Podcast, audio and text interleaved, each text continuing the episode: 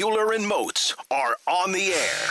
This is the Steelers Blitz on your 24 7 home of the black and gold. SNR. Steelers Nation Radio.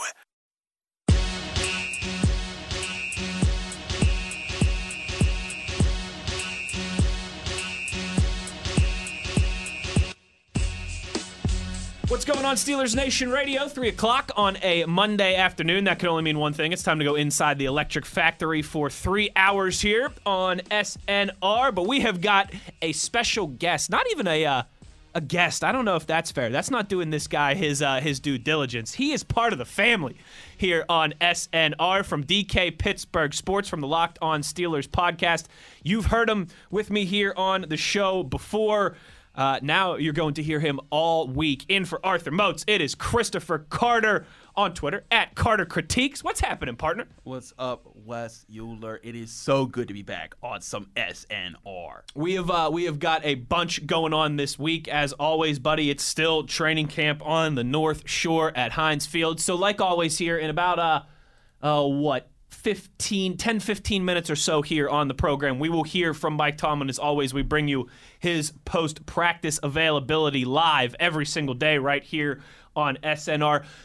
Before we get to Mike Tomlin, Chris, mm-hmm. I, I wanted to start with just a real basic question for you. Sure aside from the health of Ben Roethlisberger, right? Because that's low hanging fruit. Of course. Um, and you know what? You and I could sit here and we could make a fair argument that, you know what, for pretty much all 32 NFL teams, the health of the quarterback is X factor number one. Yeah, it's A1. you got it.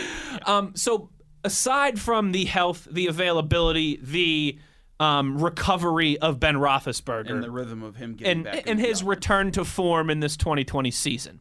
So aside from that, uh, biggest storyline, biggest X factor, biggest um, thing that the Steelers' success hinges upon in your mind as we stand here today, the last day in August? So, one thing that I remind people is that back when the Steelers won their last Super Bowl in 2008, their offense was ranked 16th while their defense was ranked number one.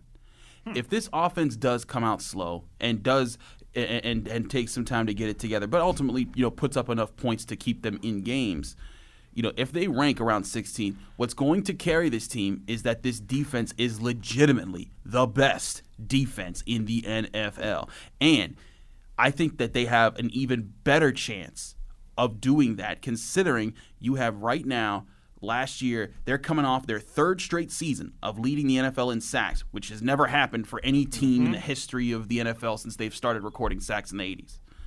But on top of that, they led the NFL in forced turnovers. That was with no offense feeling any pressure to have to run the score up or to, to catch up in the score right. to Mason Rudolph Very or few Devlin leads Hodges. that they were uh, holding on to last season. Exactly. They did all those turnovers without being able to pin their ears back and say, "Let's get ready for the pass. Let's look for the deep ball." Right, Let's or a fourth quarter situation where the Steelers are up nine points. Mm-hmm. There's four and a half minutes left in the game. You know the other team has to start throwing the ball. Exactly. I think that right now it's obvious that the defense is going to be very good, but for this team to get where it needs to be, they need to be great. I think West they can be, and they, I think they will be, which is why I'm very high on the Steelers this year. So when you hear people like Colin Cowherd saying the Steelers are going to be last place in the AFC North, and we hear people saying, "Oh, they're going to go five and eleven, they're get the worst, they got the worst quarterback in the division," just just marinate and all that. Just like, okay, just like, all right, fine. I'm loving, I'm loving these moments where you're doubting the Steelers because going into week 10 if they have seven or more wins as i think they will by that time that time so long as everyone stays healthy I think everyone's going to be looking around, and those same people who were saying, "Oh, the Steelers didn't stand a chance," they'll say, "Oh, we always knew that the Steelers were going to be great. They're the Steelers. They're always in competition." Can't you can't you see the Colin Cowherd monologue now of, "Come on, yeah, it's the Pittsburgh Steelers. Exactly. What are we talking about here? Every, everybody knew that they were going to win double digit games this year. Like, it's obvious. I mean, I don't know how they're somehow I turned from Colin Cowherd into like Shay, what you want to do, Shay? You know, like every old timey impersonation ever. But I think you were picking up what I was putting down there. No, you're right. You can you can see that coming from from a mile away of oh well, we knew this was going to happen i mean look at mike tomlin he's one of the best coaches in the nfl look at the steelers organization stability continuity oh we knew this was going to happen i mean you're, you're right i can see that um I don't even know if he'd be backpedaling, but just it'd be like a like a hard left turn or a hard right turn. I can see, that coming. He doesn't backpedal. He just doesn't acknowledge that he was f- going forward. He just he's just going in a different direction, and he's like, "What do you mean I said that? I don't care. I didn't ever say that. Ha, you can't prove it. Oh, there's video. Who cares? Um, you know, it, I, I I think that's the thing that we're looking at right now is that there's a lot of people that because it's cool to, to to believe in the young quarterbacks. Lamar Jackson was just Right. MVP. Baker Mayfield has swagger, whatever. Um, And Joe Burrow, Chris, I don't know if you saw over the weekend. I mean, he was carrying uh, duffel bags and, and sleds, you know, out at practice. So he's he's putting in that work even as a rookie. You know, he's got the right attitude. Right, right. It's like so we're, we're believing all these hype about these young quarterbacks, but in a year without a rookie camp, without a mini camp, with a weird training camp, with no preseason Nine games, hundred less snaps, Mike Tomlin estimated this exactly. offseason. Yep, and with all of that, you think the lesser experienced players are going to get an advantage? I'd see that's where I think things are gonna are, are gonna really play in the Steelers' favor, and I think that again the defense being great that is key number one to this team winning.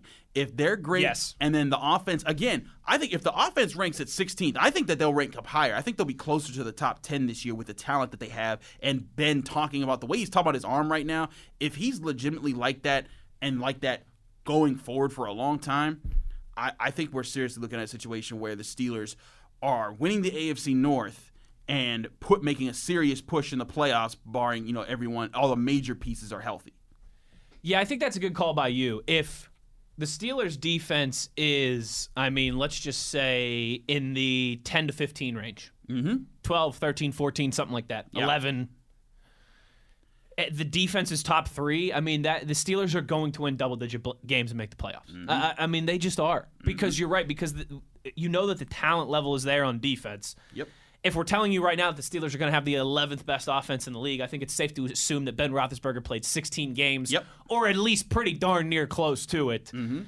Um, and there's certainly a lot of you know there's there's some I wouldn't say a lot of there's some what ifs in there. Not a lot of what ifs, but there's certainly what ifs in there. But those are more manageable than other teams' what ifs, Chris. I, I really do think so because again, every team in the NFL is having this hypothetical okay. As long as we stay healthy conversation, mm-hmm. right? Because everybody gets hurt, and, and it's the National Football League. You know, it's it's not it's an old cliche, but it's a cliche because it's true. It's not a matter of if; it's a matter of when you get hurt in the National Football League. If you're fortunate enough to have a long enough career in the NFL. I, I- that's why I do think, Chris, with a lot of these conversations, we just almost have to assume health, right? Because we could sit here for three hours and say, oh, well, what about Ben Roethlisberger? Well, what about James Conner? Well, what about, you know what I mean? But you mm-hmm. could do that, like I said, with almost every team in the National Football League. Right. The New Orleans Saints lost Drew Brees for five games last year. Now, Mm-hmm. fortunately, they had Teddy Bridgewater step in and go 5 and 0. What if the New Orleans Saints, what if Brees misses five games again? Exactly. Now, I guess they have Jameis Winston to step in again, too. They have another pretty good. But- instead of De- Teddy Bridgewater, but, yeah. I mean, but you get my point. Like, Mm-hmm. it- it's just every team has those type of what if. Cons- I mean, what if Deshaun Watson misses four games for the Houston Texans? I mean, you know what I mean. What if Derrick Henry misses four, five, six games for the Tennessee Titans? There, there are those concerns everywhere for every team. I think when you have these type of conversations, you have to kind of alleviate those concerns, go with what you know, and I think you nailed it there. A top 15 offense, a top three defense, and this Steelers team is is going to be where they want to be at the end of the regular season, and, and that's in the playoffs. I agree. And, and another thing to look at with this defense is how many young quarterbacks they're playing. They open this season against Daniel Jones, second year quarterback, Yep. against Drew Lock, second year quarterback, hosting Deshaun Watson, guy who's in his who's who's still on his rookie deal, but uh, but, but looking looking good there. Ryan Tannehill, okay, veteran. Carson Wentz coming off his rookie deal, fine. Baker Mayfield, Lamar Jackson, Yep. Joe Burrow, Gardner Minshew, uh, Lamar Jackson again. Uh, uh, uh, what's his face? Dwayne Haskins, Josh Allen. Back to Joe Burrow. Then you get Philip Rivers, who they haven't lost to since like 2013, and then you bring back. It's Baker like you and I were still in college, Right, exactly. Oh, and I forgot they do they do face Dak Prescott. I skipped one. But point being, a lot of these quarterbacks are extremely young, and it's going to be interesting to see how how that works on an offense that's still dealing with a, an offseason that lost uh, close to a thousand snaps. Chris Carter, he is in for Arthur Moats all week. Follow him on Twitter at Carter Critiques. You can find me at Wesley Euler. Questions, comments, concerns, reactions over the next 180 minutes. That is where you chime in. Coming up here in just a few minutes, we will hear from head coach Mike Tomlin. We'll hear from the sideline boss uh, as he, uh, as we do, I should say, pardon me, every day as he wraps up practice. Uh, just a little housekeeping for you in case you missed it. Not practicing today Dave DeCastro, the rookie Anthony McFarland, and Cam Canaday in pads. Uh, back some guys that have had injury concerns, missed some time. Diontae Johnson, Ryan Switzer, Vance McDonald, uh, Edmunds, and Wormley all back practicing today. So we will hear from Mike Tomlin, his post practice availability as the boss wraps up uh, another day down at Heinz Field. We will do that on the other side. Chris Carter, Wesley Euler rocking with you on a Monday at Steelers Blitz on SNR.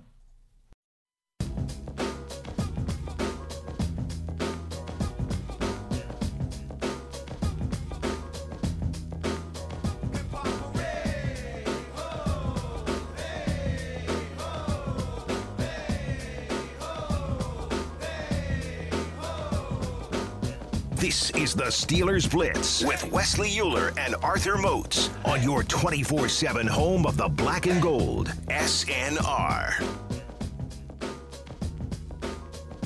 Chris Carter, Wesley Euler. It's the Steelers Blitz on SNR. We are standing by, waiting for the captain, the uh, the bench boss, the sideline maestro. Oh, I- captain, I'm, my captain. I'm all I'm all out of nicknames, but Mike Tomlin, uh, you know the drill. He speaks about this time after practice, gives us a uh, a wrap up of daily practice.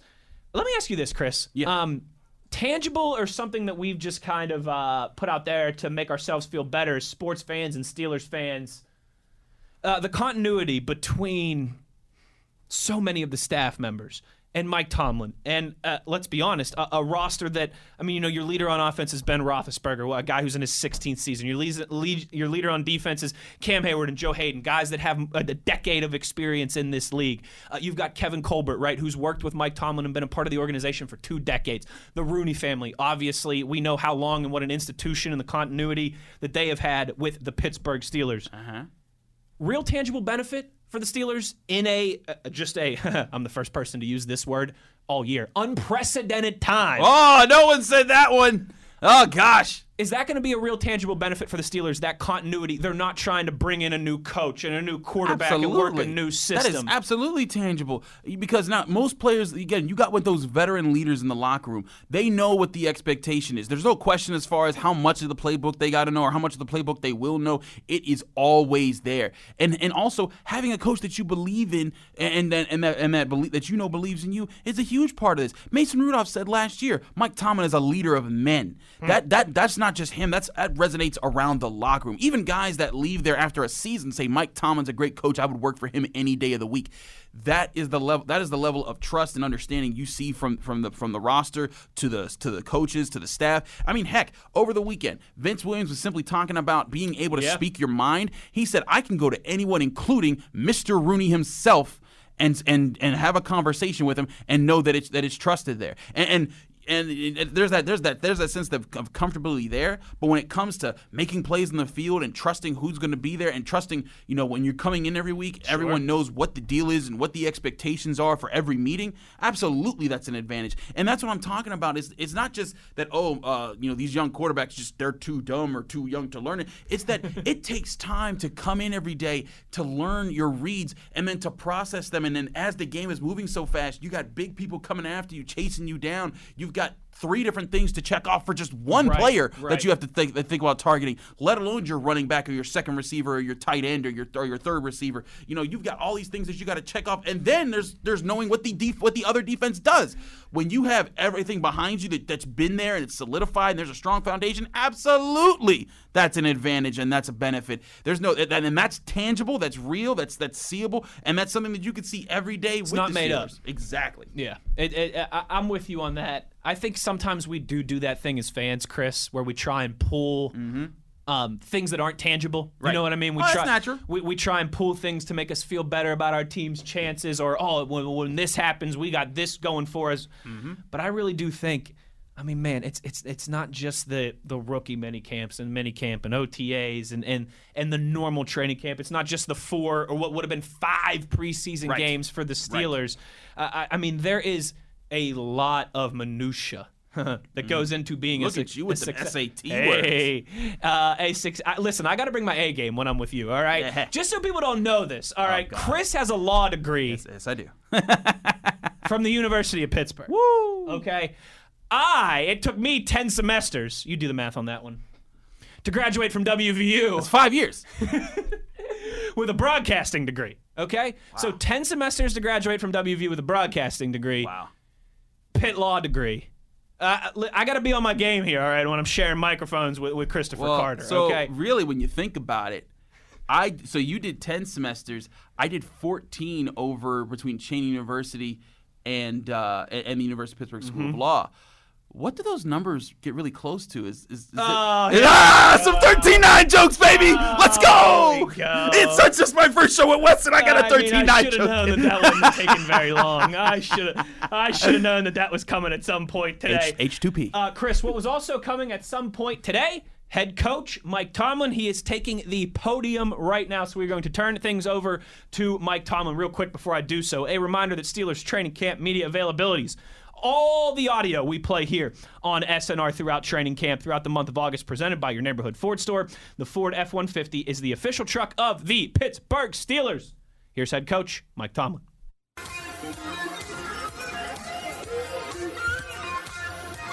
in those situations on offense, you get new sets of downs or you're ringing the score up, scoreboard up by seven.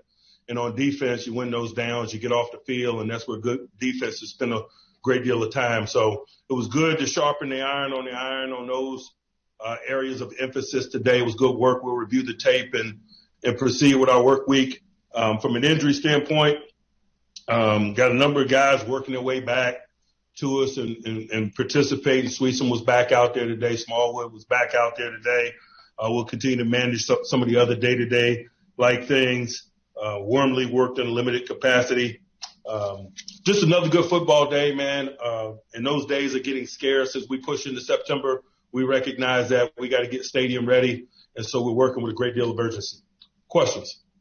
First question, Mark Kaboly. Mark, go ahead. Hey, Mike, uh, sure seemed like your receivers had a pretty good day today. Is this the time in camp Mark, where you there? Oh, shoot. Are you there? Okay, we'll move on to Jeff Hathorn. Jeff, go ahead. Hey, Mike, I just wanted to ask you about uh, John Thompson and what it was that you took from him as a coach that sticks with Second, you. guys.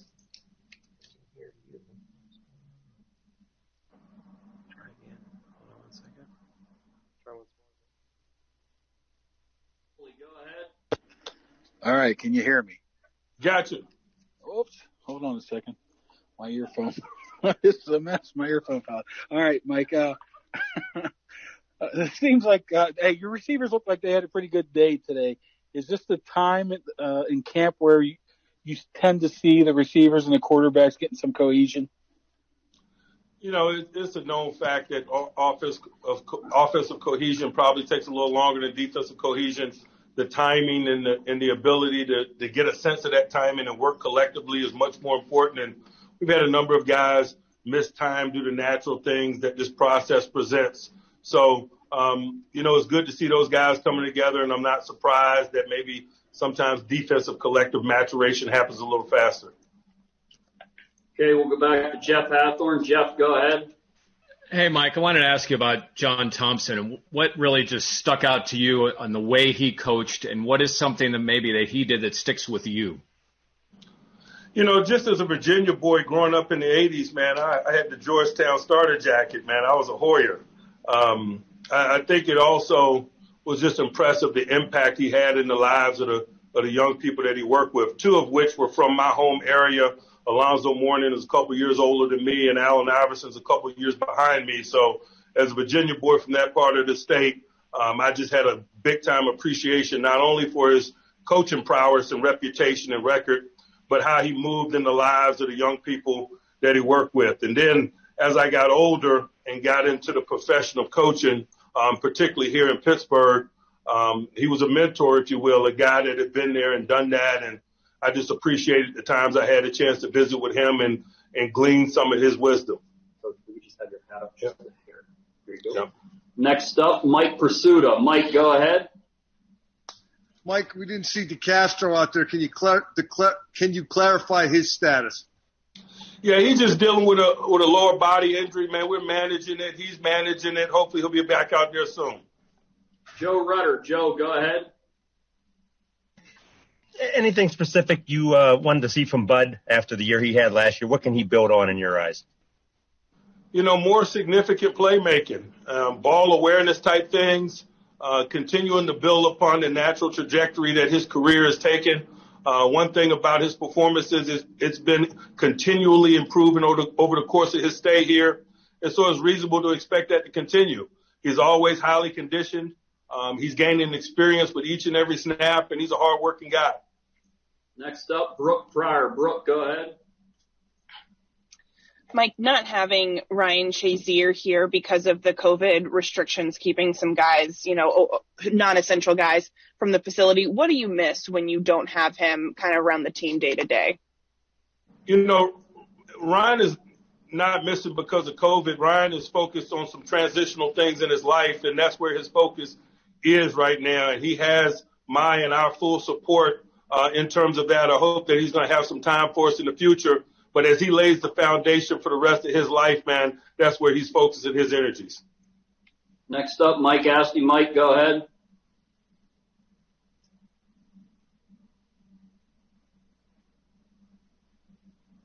Okay, moving on. Follow up from Mark Kaboly. Mark, go ahead.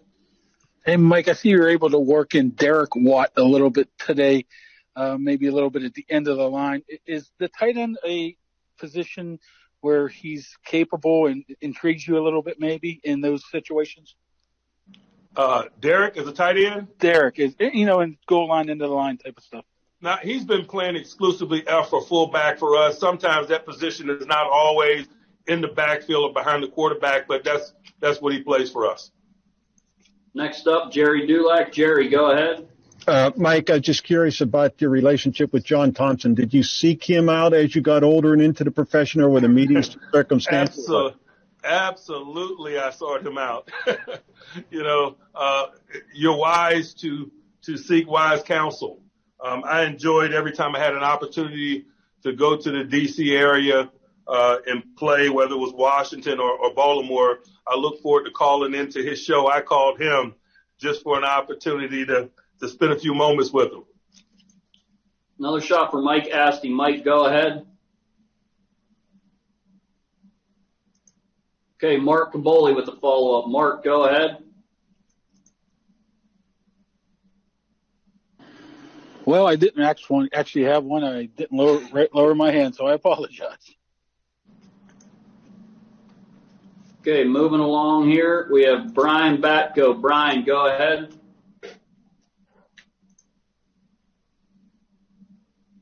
Yeah, Mike, you got me? Yes. All right. I uh, just wanted to ask about Terrell Edmunds. Is he one of those guys working his way back in as well? I, I think he hasn't practiced since maybe the 21st or so from what we've seen. Yeah, he worked today, um, and he was in that group. I didn't necessarily mention all of the guys.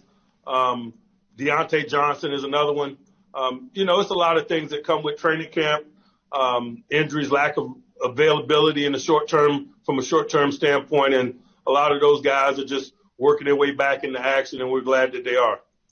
All right, last one. Gerry, do you have a follow up? I, I do, Coach. So you would call John Thompson's radio show? Was that your first exposure to? Absolutely. call the coach, man. Did you ever talk to him on a, like uh, just you know one on one, a personal conversation yes. after that? Yes. Okay. Thanks, Mike. All right. Thank you, everyone. Head coach Mike Tomlin there with the media today after practice. Another padded practice, the last one for August down at Heinz Field. Remember, Steelers training camp media availabilities are presented by your neighborhood Ford store. The Ford F 150 is the official truck of the Pittsburgh Steelers. Going to take another break, but we'll discuss some of what Coach Tomlin just said there on the other side. Chris Carter, Wesley Euler, you're listening to Steelers Blitz on SNR.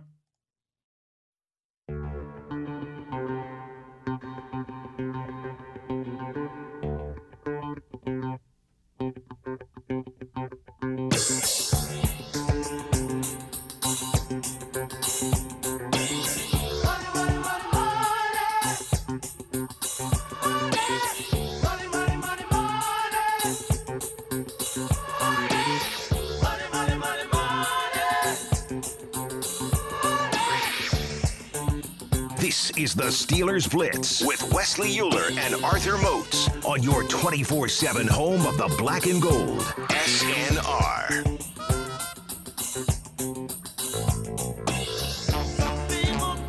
Chris Carter, Wesley Euler with you here on the Steelers Blitz, wrapping up the first hour of the program. A uh, couple reminders here. Get your tweets in as the show rolls along. You can find us there at Wesley Euler, at Carter Critiques. Um, also, our Steelers coverage is brought to you by PNC Bank. PNC Bank is the official bank of the Pittsburgh Steelers. Chris, I know you're very tapped into just, I mean, the football landscape in general in Pittsburgh. The Steelers, you're now covering Pitt. Uh, Mm-hmm. Yeah. Sorry, condolences. Hey, see, uh, there's, there's, hey, there's your payback. There's, there's my, there's my joke after you got your, your 13 to nine joke in, in the last segment. Um, biggest thing that you, uh, you know what? Let me reword that. From a from a rookie standpoint with the Steelers, Ooh. more intrigued at this point to, uh, and let's stick with the offense first. More intrigued to see what Anthony McFarland can offer, or to see if Chase Claypool is really as good as advertised. Uh, Chase Claypool, 100%. Like, just everything I hear about this guy. When I watched him in college at, at Notre Dame, I saw the deep ball. I saw that he could hit the middle of the field and put on some good moves, but he wasn't asked to do it a whole lot. So Hmm. I was wondering. How's that going to transition in- the NFL? Because you can't just do one thing in the NFL. You got to like people who used to call Mike uh, Mike uh, Wallace a one-trick pony. One trick ponies don't last. Right, They don't they- have decade long careers in the NFL. Right, and that's the thing is that like Mike Tomlin said that to, to motivate him and to and to make Mike to make Mike Wallace mad and to like you know kind of you know be a coach in that moment. Right. But Push his buttons, you know? right. I mean, because like because some of those plays that, that that he took for ninety yards were slants, not just go routes. You know, he did he did lots of different things. Um, so I think that Chase Claypool showing that he's already not a one-trick pony. He doesn't just go up and get the ball or doesn't just burn by people. He's he's he's making people miss. He's he's crossing up people in, in the open field. Um, that's a that's a sign to me. That's a really big sign that this guy could be a number a future number one receiver in the NFL, and that's considering that you have Diontae Johnson, who everyone's talking about is going to be a number one receiver, and Juju Smith-Schuster, who you could say was on his way to being that before Ben Roethlisberger got hurt last year. Um, and Juju Smith-Schuster is now is still the youngest player in NFL history to get 2,000 receiving yards in his in his career. Um, you know that's that's a lot of talent, and then still James Washington, who I haven't seen number one ta- talent Right. on him yet, but he's a solid number two, and he led the Steelers in receiving last year. And he offer he offers a solid skill set in the sense that at least as it stands right now, he is their best deep threat. Right, He is their best long ball receiver. like like hey, we're we're launching a 40 yard bomb. We need you to win the jump ball. James Washington can go and get them. Right. And what's crazy is it looks like Claypool's can go up and get them too. So and um, that's I- an important. You got to have that. Yes. You hear it; it's cliche, but you have to have the stretch the defense, stretch the field guy. Yep, and, and that's what I think that they've been missing. That's why I thought it was vital that they get a Martavis Bryant or keep a guy like, like that around. Not necessarily partic- in particular Martavis Right, Bryant. you're just himself. talking about the type. Right, just a Which Mike Claypool Wallace, uh, which a Claypool could easily be with this better. team. And and right, I mean, I thought that was what Deon Cain was looking like. He Mm-hmm. could at least be not a guy that you put on the field all the time, but hey, when we're going four wide. He's lining up outside, and his number jo- one job is a nine route, Mm-hmm. and just go get it. And and if you beat your man, Ben will to- toss it to you. Um, Chase looks like he could line up outside, line up inside, do all these different things. That's what everything's everyone's saying about him and what he's going up to get the football. Um, I- you know, and, and full transparency here, I still haven't even seen a practice. I'm just hearing what the people that, that that go to see. Like I talk to Dale Lolley every day, get- and you know we do our our DK Steelers podcast where uh, where we're talking on the on, on there. Go ahead, subscribe to us on that as well. But um, you know, we talk about it and what his readouts are like. No, Chris, this this guy's for real. We were just on Channel 11 last night on the final word, and it was asked of us, you know, Humble like, you know, what- brag, no big deal. humble brag, you know, just uh, brush, listen- brush, brush, listen- brush, brush for shoulders. Listen, folks, only 50% of this show right now has a face good enough for Channel 11, Oh, all right? And it- it's not me. You're cute enough. Stop it. But anyways, um, but the point being, you know, it was asked of us, and we were like, oh no, Chase is going to play. Maybe not start, but he's going to Yeah. get snaps because the Steelers see the talent. Randy. Fichtner said that. Yeah. So uh, look look out for Chase Claypool. I'm ex- I'm intrigued by Anthony McFarland. Everything I've read about, I loved his college tape. I thought he was so underrated. Same here. Um, I, I thought when they snagged him, I'm like that's a good pick. Um, and I, I- I'm not saying he's going to take over for Conner this year, but I am saying that he's going to be pushing for some of those backup backup reps, and they're going to find the way to get the ball in his hands and let him be electric in space, and that's where he's uh, where that's where he's his talent is. Oh, 100%. Yeah. Let me ask you this then. Yeah. I posed this question last week uh, to Arthur Moats, and to our buddy Brian Batko of the Post Gazette. If you were, and I don't know, maybe you are, you a gambling man, Chris Carter? Poker, not sports. Okay. See, Motzi and I were we got a little degenerate tendencies. Okay, let me just tell you, I hit a nice I hit a nice parlay. There you go. Shout out to the uh, the Tampa Bay Lightning and the New York Islanders on Saturday. Nice little nice little parlay over the Mm. weekend. Uh, we like you know Moats and I we do a little a little gambling segment on Fridays called Show Me the Money. You Right. know, in honor of Like, Jerry, Jerry Maguire I'll and make Tom Cruise. I'll make picks. I just, right, yeah. right, okay. And I'm not hey I'm not one of these guys over here. It is not a. Uh, You're not betting on uh, Australian horse racing. Right. I'm not, you know, during the pandemic when we didn't have sports, I wasn't like, you know, scratching my neck as I like as I bet on Russian ping pong. And I hardly ever, Chris, most of the bets that I make are $10, $15. Right, like right. I'm, Nothing huge. I'm, I'm I'm not, you know, it's just it's just something I enjoy doing. It's a fun element of our show. Yeah. Um it could be a piece of content in some ways as well too. And I think Moats and I, you know, we've been doing this for 2 years now where we do kind of the gambling segment on Fridays, pick 'em. And two straight years we've had winning records picking our, our games on the show. So, you know, if you're throwing five bucks, ten bucks down with us, you know, you're making a little extra lunch money, Mr. Carter. Um, so, you know, if you were uh if, if I laid out a scenario before you, right? I Sure. gave you one chip, one gambling chip, and right. I said that either or maybe not either. Who? Who would be the better the better way to describe this? Who has more rushing yards this year? James Conner Okay. or the rest of the Steelers running backs combined? You taking James Conner or you taking the field combined? Who are you putting your chip down on? I'm taking James Conner. I, I really think he's going to be healthy this year. Uh, it was apparent that he's been putting in the work. We haven't heard of him being injured in this training Yep. camp much. Um, I, I think that that's going to lead to them using him. He's he's the RB one. I think Snell. Is He's gonna, the he's the he's the wild card for me. yeah, because like he could really take off he, this year. he could take off this year. And, and this isn't a knock on any of those guys. I just know I just saw James Conner. Even with the limited amount of production that he was able to put up last year, you saw him making catches out in space and, and with Devlin Hodges, like that that catch against the Chargers, Yeah. uh, and the touchdown he scored there, and I think were- he did another one against the Rams. Those were special plays. Like he he did that very well. If he's doing that for Ben, he's going to get more production that way. And and again, this is not to say that Benny Snell and Anthony McFarland are going to aren't going to get their shots, And, Right. you know, you know, or if the you know whoever makes it out of uh, Jaylen Samuels, Kerrith Whyte. And um, help me out with the, Wendell Smallwood. Wendell Smallwood, yeah. Um, whoever makes it in that, well, that's not to say that they- they won't get their shots. I just think that that James Conner, he's going to be in the position to get close to a thousand yards again this year, and I just don't know if all of them combined are going to follow that. Yeah, I think I'm with you on that one too, and especially knowing what we know, right? Um, Mike Tomlin, his entire tenure in Pittsburgh, and it's a big sample size at this point. It's not like we're just talking one or two or three years. He likes to have the guy in the backfield. Um, you know, when he first got here, it was Willie Parker. Uh, since then, it's been Rashard Mendenhall. It's been Le'Veon Bell. It's it's been James Conner. Like he wants to have the bell cow. He wants to have the running back to ride.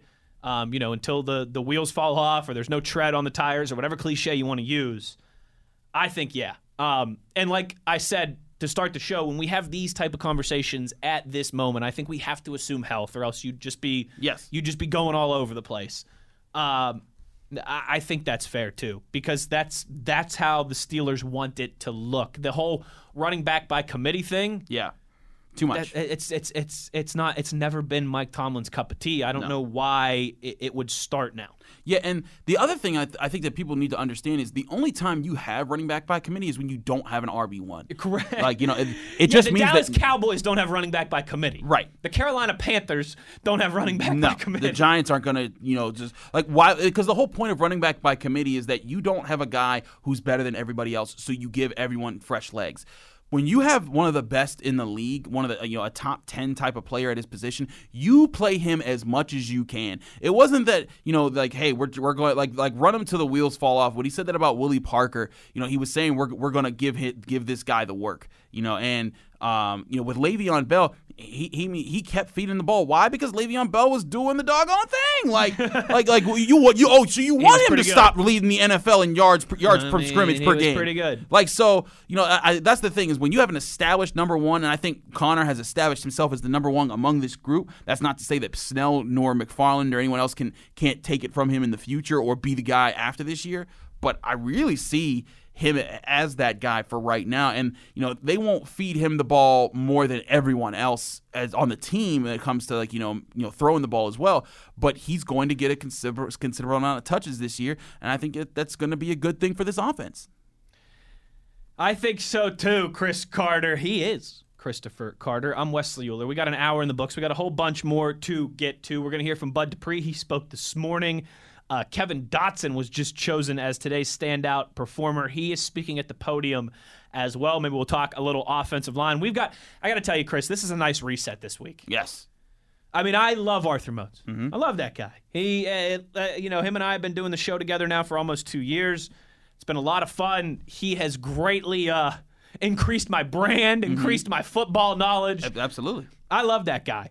But let me tell you, and he'd tell you the same thing. I mean, him and I have been talking to each other about the same things since the NFL draft ended. No, I I, mean we've had nothing new since the NFL draft, really. Right. Um, so this it's a nice reset here this week to kind of discuss some of the the things that I feel like maybe Moats and I uh, have have beaten to death uh, with a new voice, with a fresh perspective. Uh, that is Chris Carter. If you're unfamiliar, he's hosted, uh, co-hosted the show with me here a couple times as well in the past. Uh, if you listen to anybody in the family here, he works with Dale Lolley at DK Yeah. Pittsburgh Sports. He's on Crowley's show uh, almost weekly, especially during the football season. So we got a bunch going on. We will hear from Bud Dupree in the second hour of the show. Also, uh, when we come back here, you know, speaking of running backs, we were just talking some running backs there. I think, it's, I think it's the time we do it. Yeah, let's do it. Is it time to talk about that running back that everybody is talking about with the Steelers today? Yeah, we. I think we should, we we could talk about that. It's uh, it's Benny Snow, right? In case you've been living under a rock, this morning Leonard Fournette got released by the Jacksonville Jaguars. In case you're one of the few people in America in the year of our Lord 2020 who still doesn't have social media, every Steelers fan today is debating should the Steelers go and sign Leonard Fournette. So to start the four o'clock hour, Chris Carter and I will tell you uh, should they or shouldn't they, and why or why not. We'll also get to your tweets again. Keep them rolling in at Wesley Euler, at Carter Critiques. He is Chris Carter. I'm Wesley Euler. 60 in the books, two hours to go, so don't go anywhere. You're listening to Steelers Blitz on SNR. Euler and Moats are on the air. This is the Steelers Blitz on your 24 7 home of the black and gold. SNR. Steelers Nation Radio.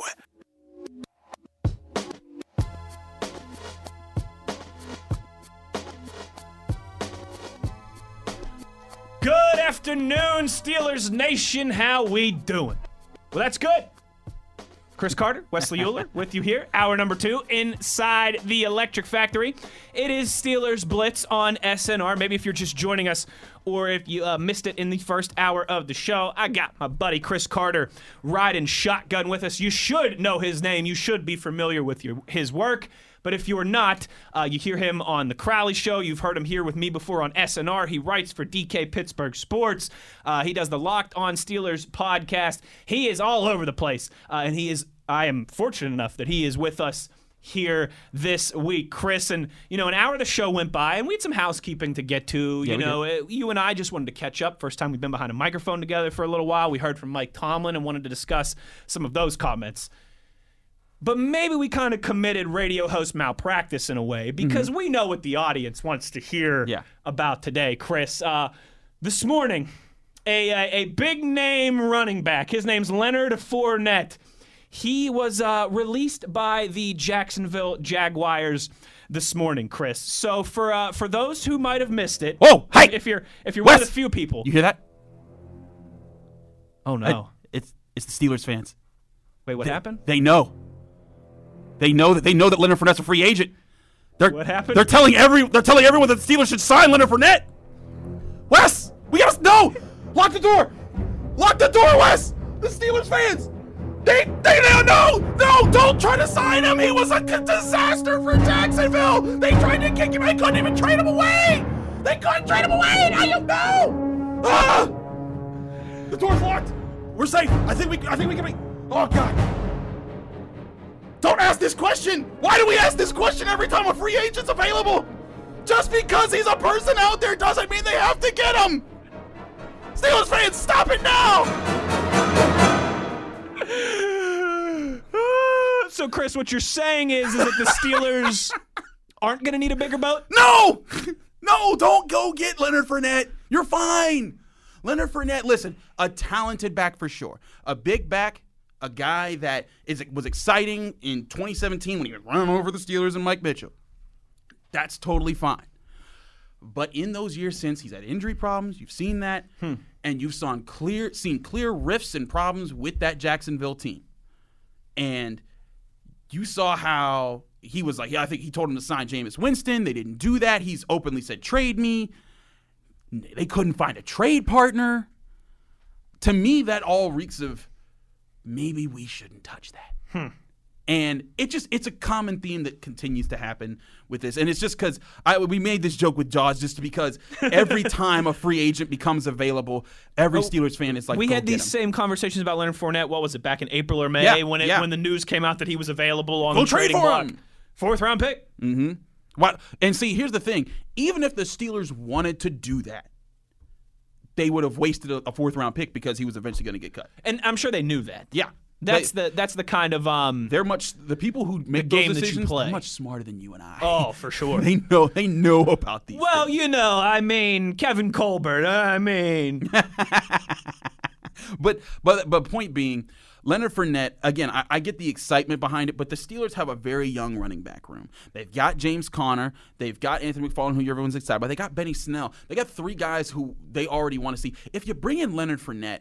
It bounces one of those guys out of out of a out of a role. Now, maybe and, and here's the other thing is that like when you bounce one of those guys out, who are you trading away? Like hmm. who what who do you you know or just cutting, or just or- releasing. Exactly. And do you Yeah. really want to cut one of those guys?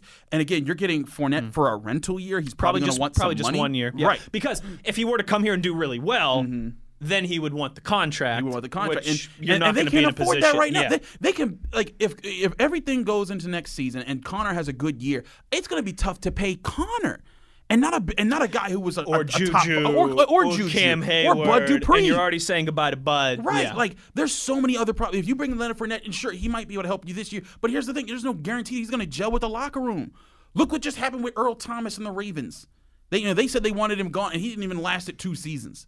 You know, and and not that Leonard Fournette is just a horrible person or anything like that, but you, you saw all those problems in there. You're getting, you got your locker room back after you had the Antonio Brown situation just rock with your guys. Believe in your boys and Steelers fans. You don't need to tweet this out every time. And I see that there's some radio stations in Pittsburgh that are talking about oh, this. some. You mean every? Yeah. Chris, I think you and I are the only people today in Pittsburgh doing a radio show Mm-hmm. that didn't put out the poll on Twitter. Should the Steelers sign Leonard Fournette? Yes or no? Let us know 412 919 8387 and tweet us at Christopher Carter and at Wesley Euler. Vote on our poll. Should the Pittsburgh Steelers sign Leonard Fournette? It's just, but that's that's my point is that everyone wants to. talk. It's like, come on, we got to think a, a few steps ahead here. That's and that's why you listen to SNR.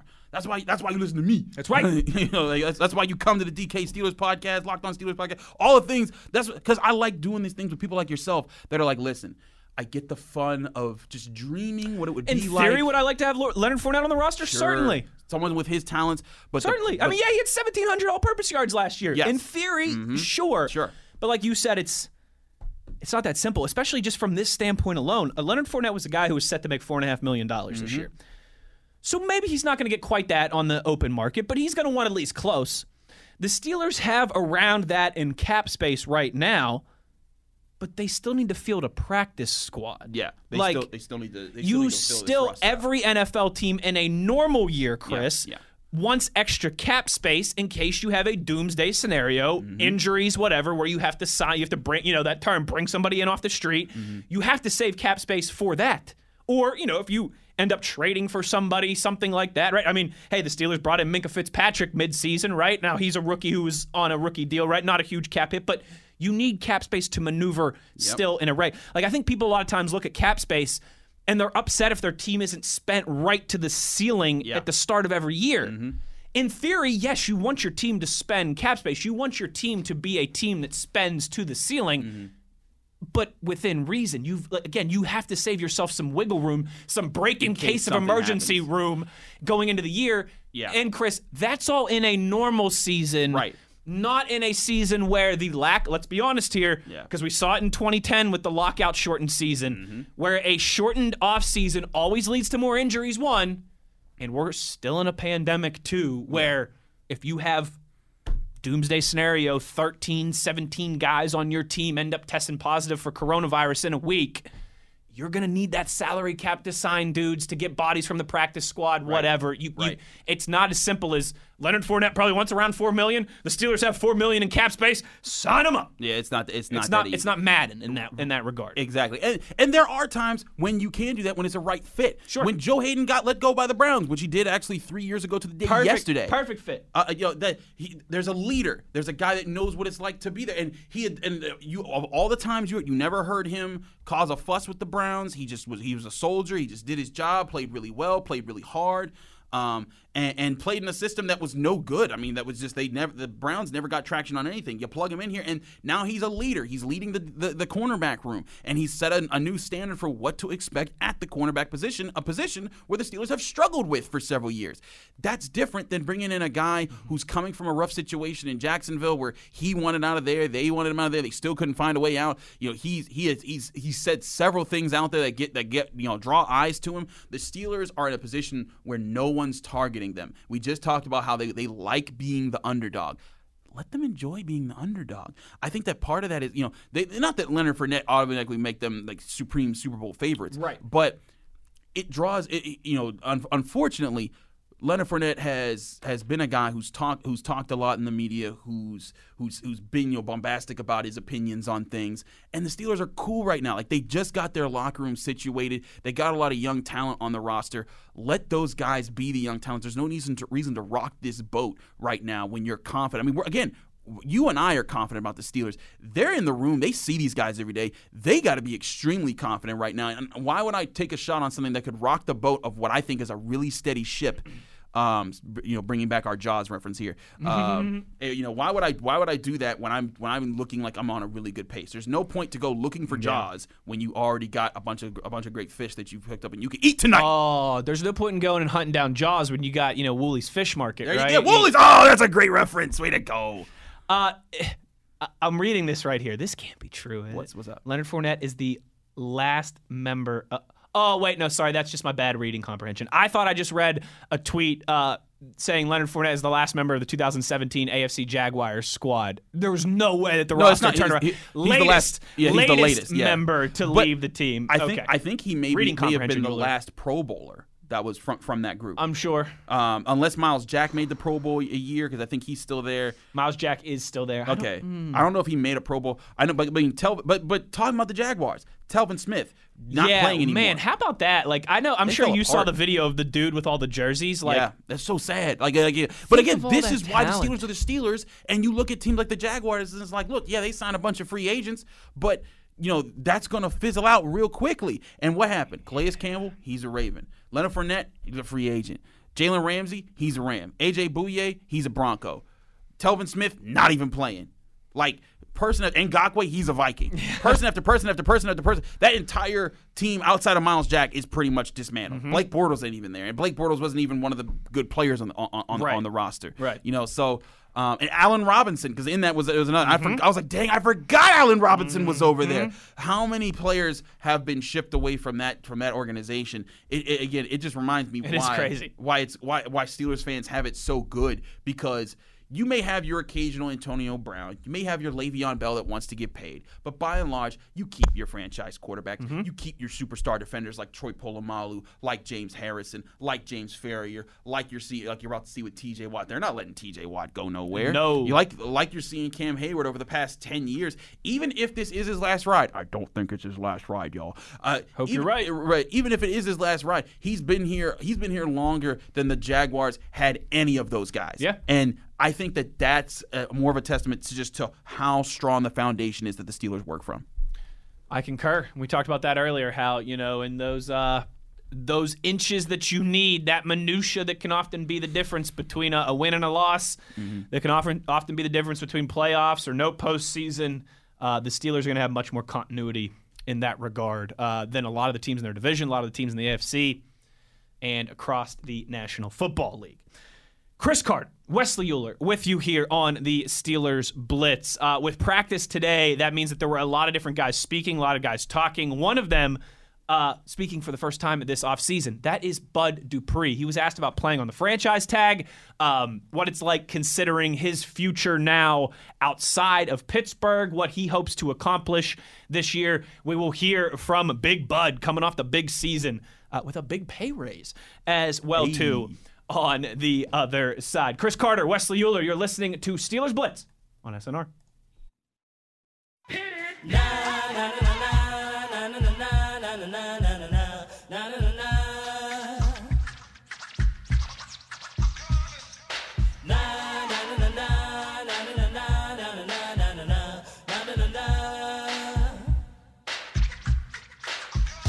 This is the Steelers Blitz with Wesley Euler and Arthur Moats on your 24 7 home of the black and gold. SNR.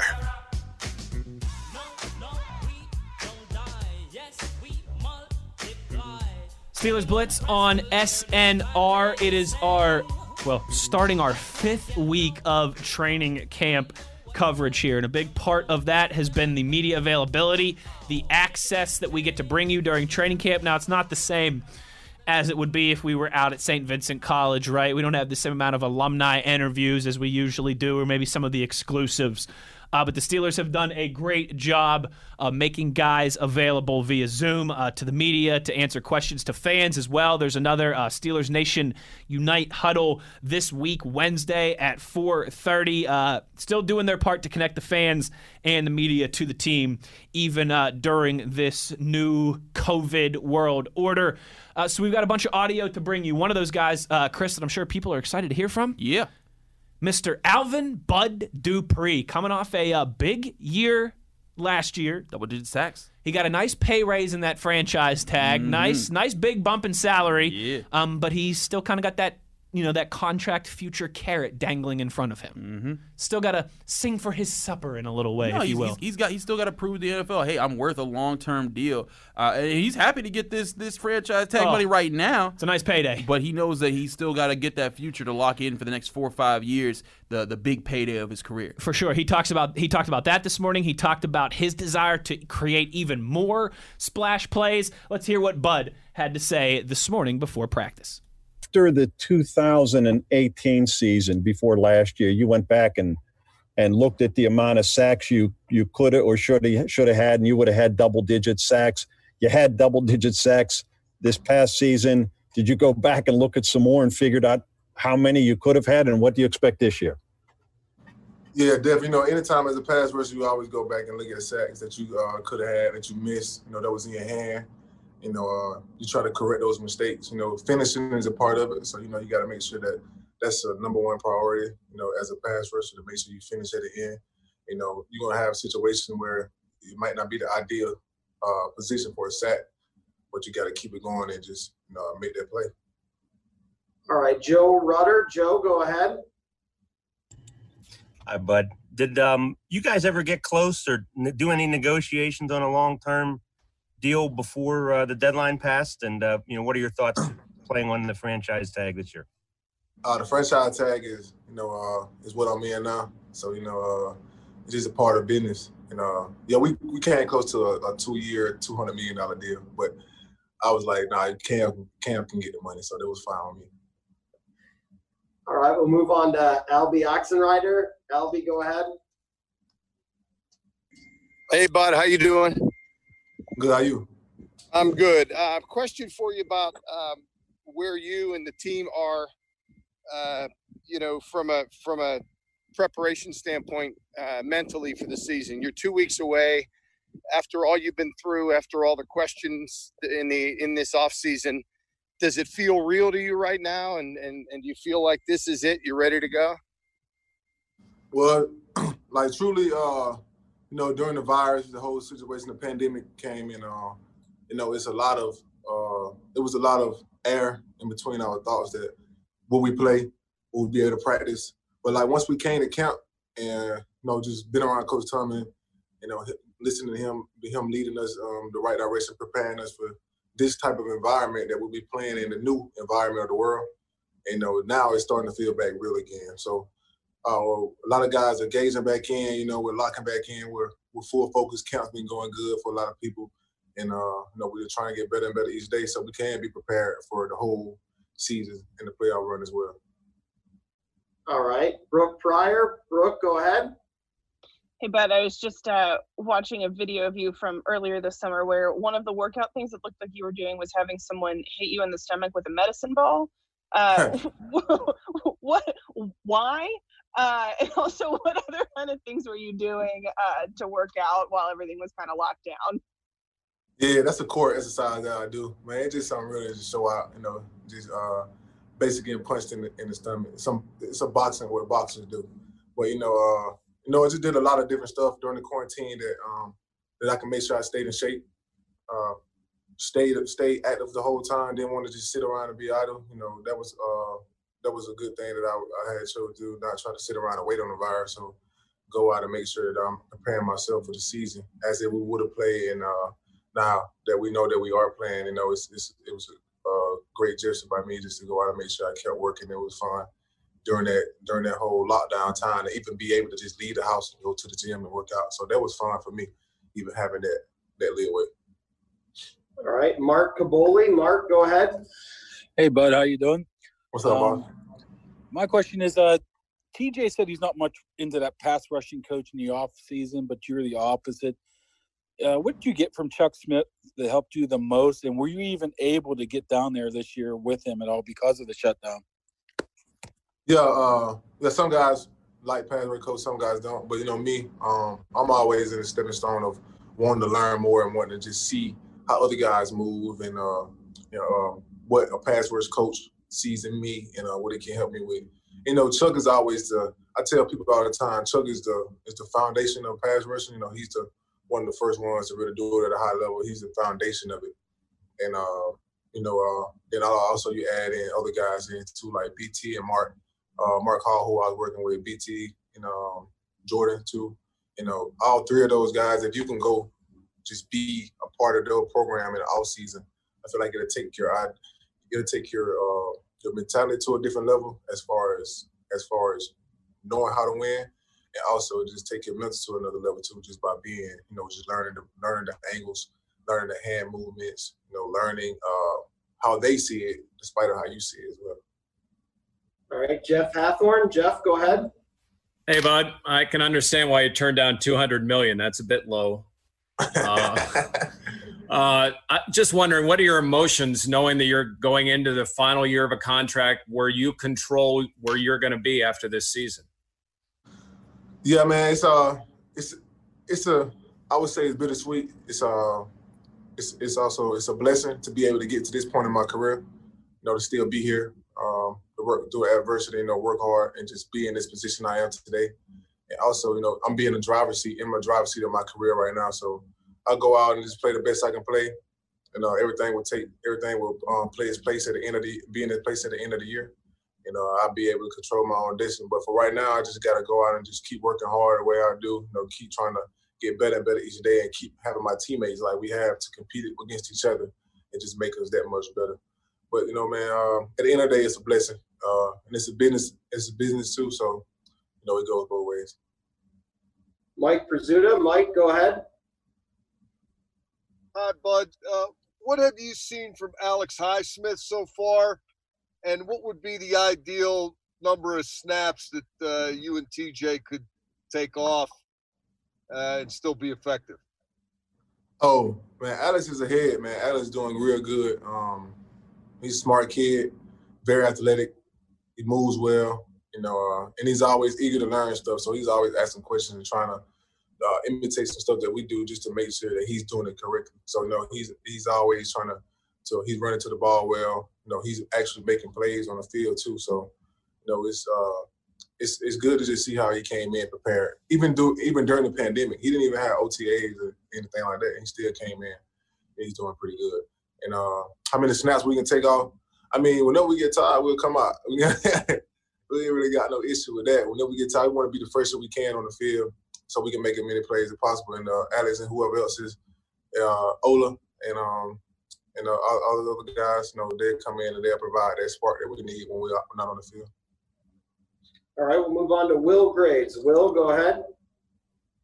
Hey, Bud. You know, last year you you said all the right things when we'd asked you about your contract. And you said, "Look, I'm betting on myself," and obviously that paid off for you. Is there any level of concern when you look into 2021 and beyond about the the state, the financial state the NFL might be in? With we have no idea what the, the long term effects of not having fans in the stands might have. Or is there Oh, yeah. about that for you? Just what your value might be next summer or next spring? I know, right? No, that's a big thing to think about.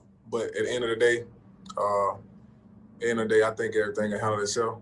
And um, and uh, I'm just everybody's just looking for the best. All right, we got time for two more. We'll go to uh, Brian Batko. Brian, go ahead.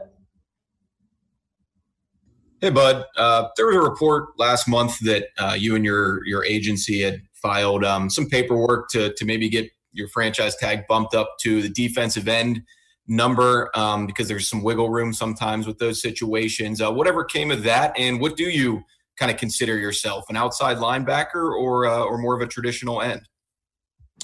Oh yeah. So that's in process right now, and uh, uh, my agent and uh, and the Steelers are handling that situation. And um, you know, uh, in the defense, the type of defense that we play, and the type of scheme that's taking over the new league, you know, uh, I feel like DNs and linebackers are all the same category. So you know, it's uh, it's just that type of uh, new style that defense is being played in the NFL. You know, just different type of body style with the same type of position. All right, last one. We'll go to a follow up. Uh, Gerry, go ahead. Hey, uh, uh, Bud, last year you guys played with the lead so few times. I think 16 quarters out of 64, yet you still led the league in sacks and takeaways.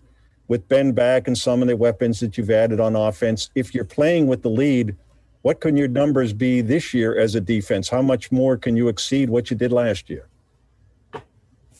You know, you always want to have the lead just so you know it's going to be uh, uh, passed most of the time. So, uh, with that being said, man, like uh, you can get way more opportunities when you got the lead. And uh, with those opportunities, we got to create plays. So, uh, we get those opportunities, we got to create the plays and create the splash plays that we can. And, you know, it, it may be something special.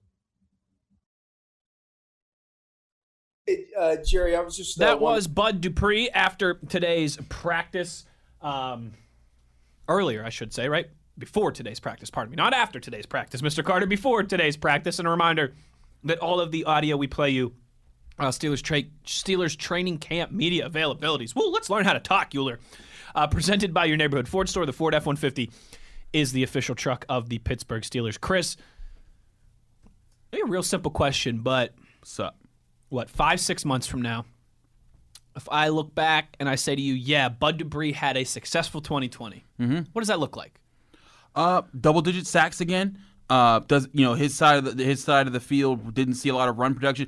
Honestly, I, I want to remind people the Steelers are were a very good run stopping team last year. They faced I think it was the fifth most amount of runs in the NFL, and they gave up. They had they were the third best in yards per carry allowed, and gave up the fewest touchdowns on the ground last year.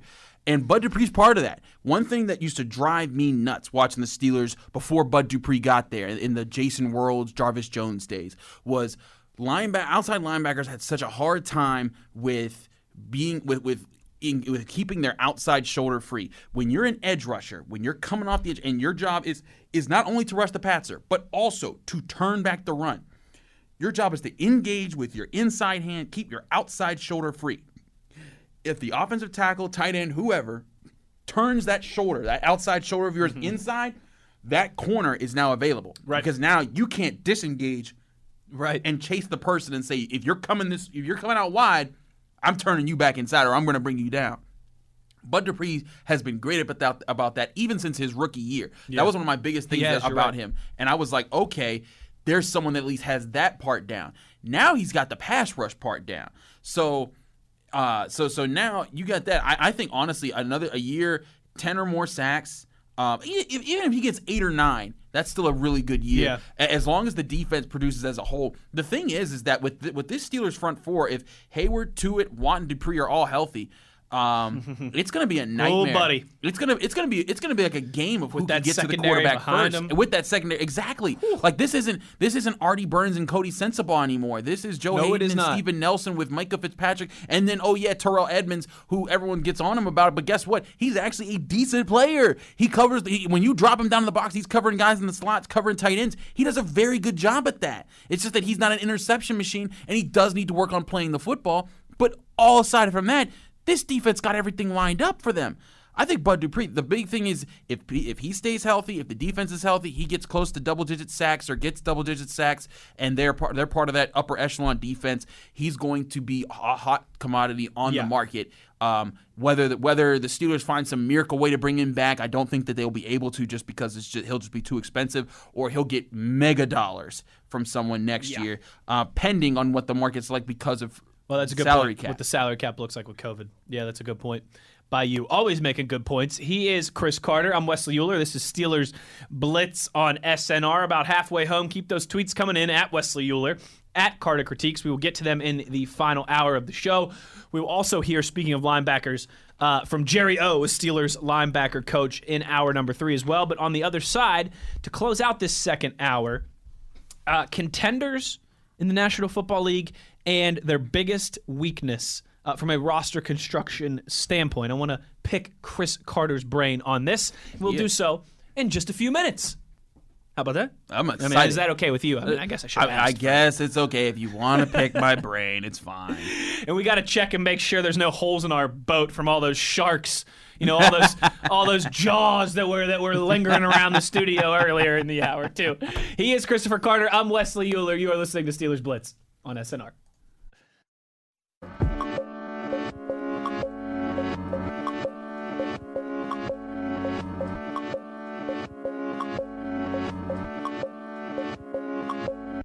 This is the Steelers Blitz with Wesley Euler and Arthur Moats on your 24 7 home of the black and gold. SNR.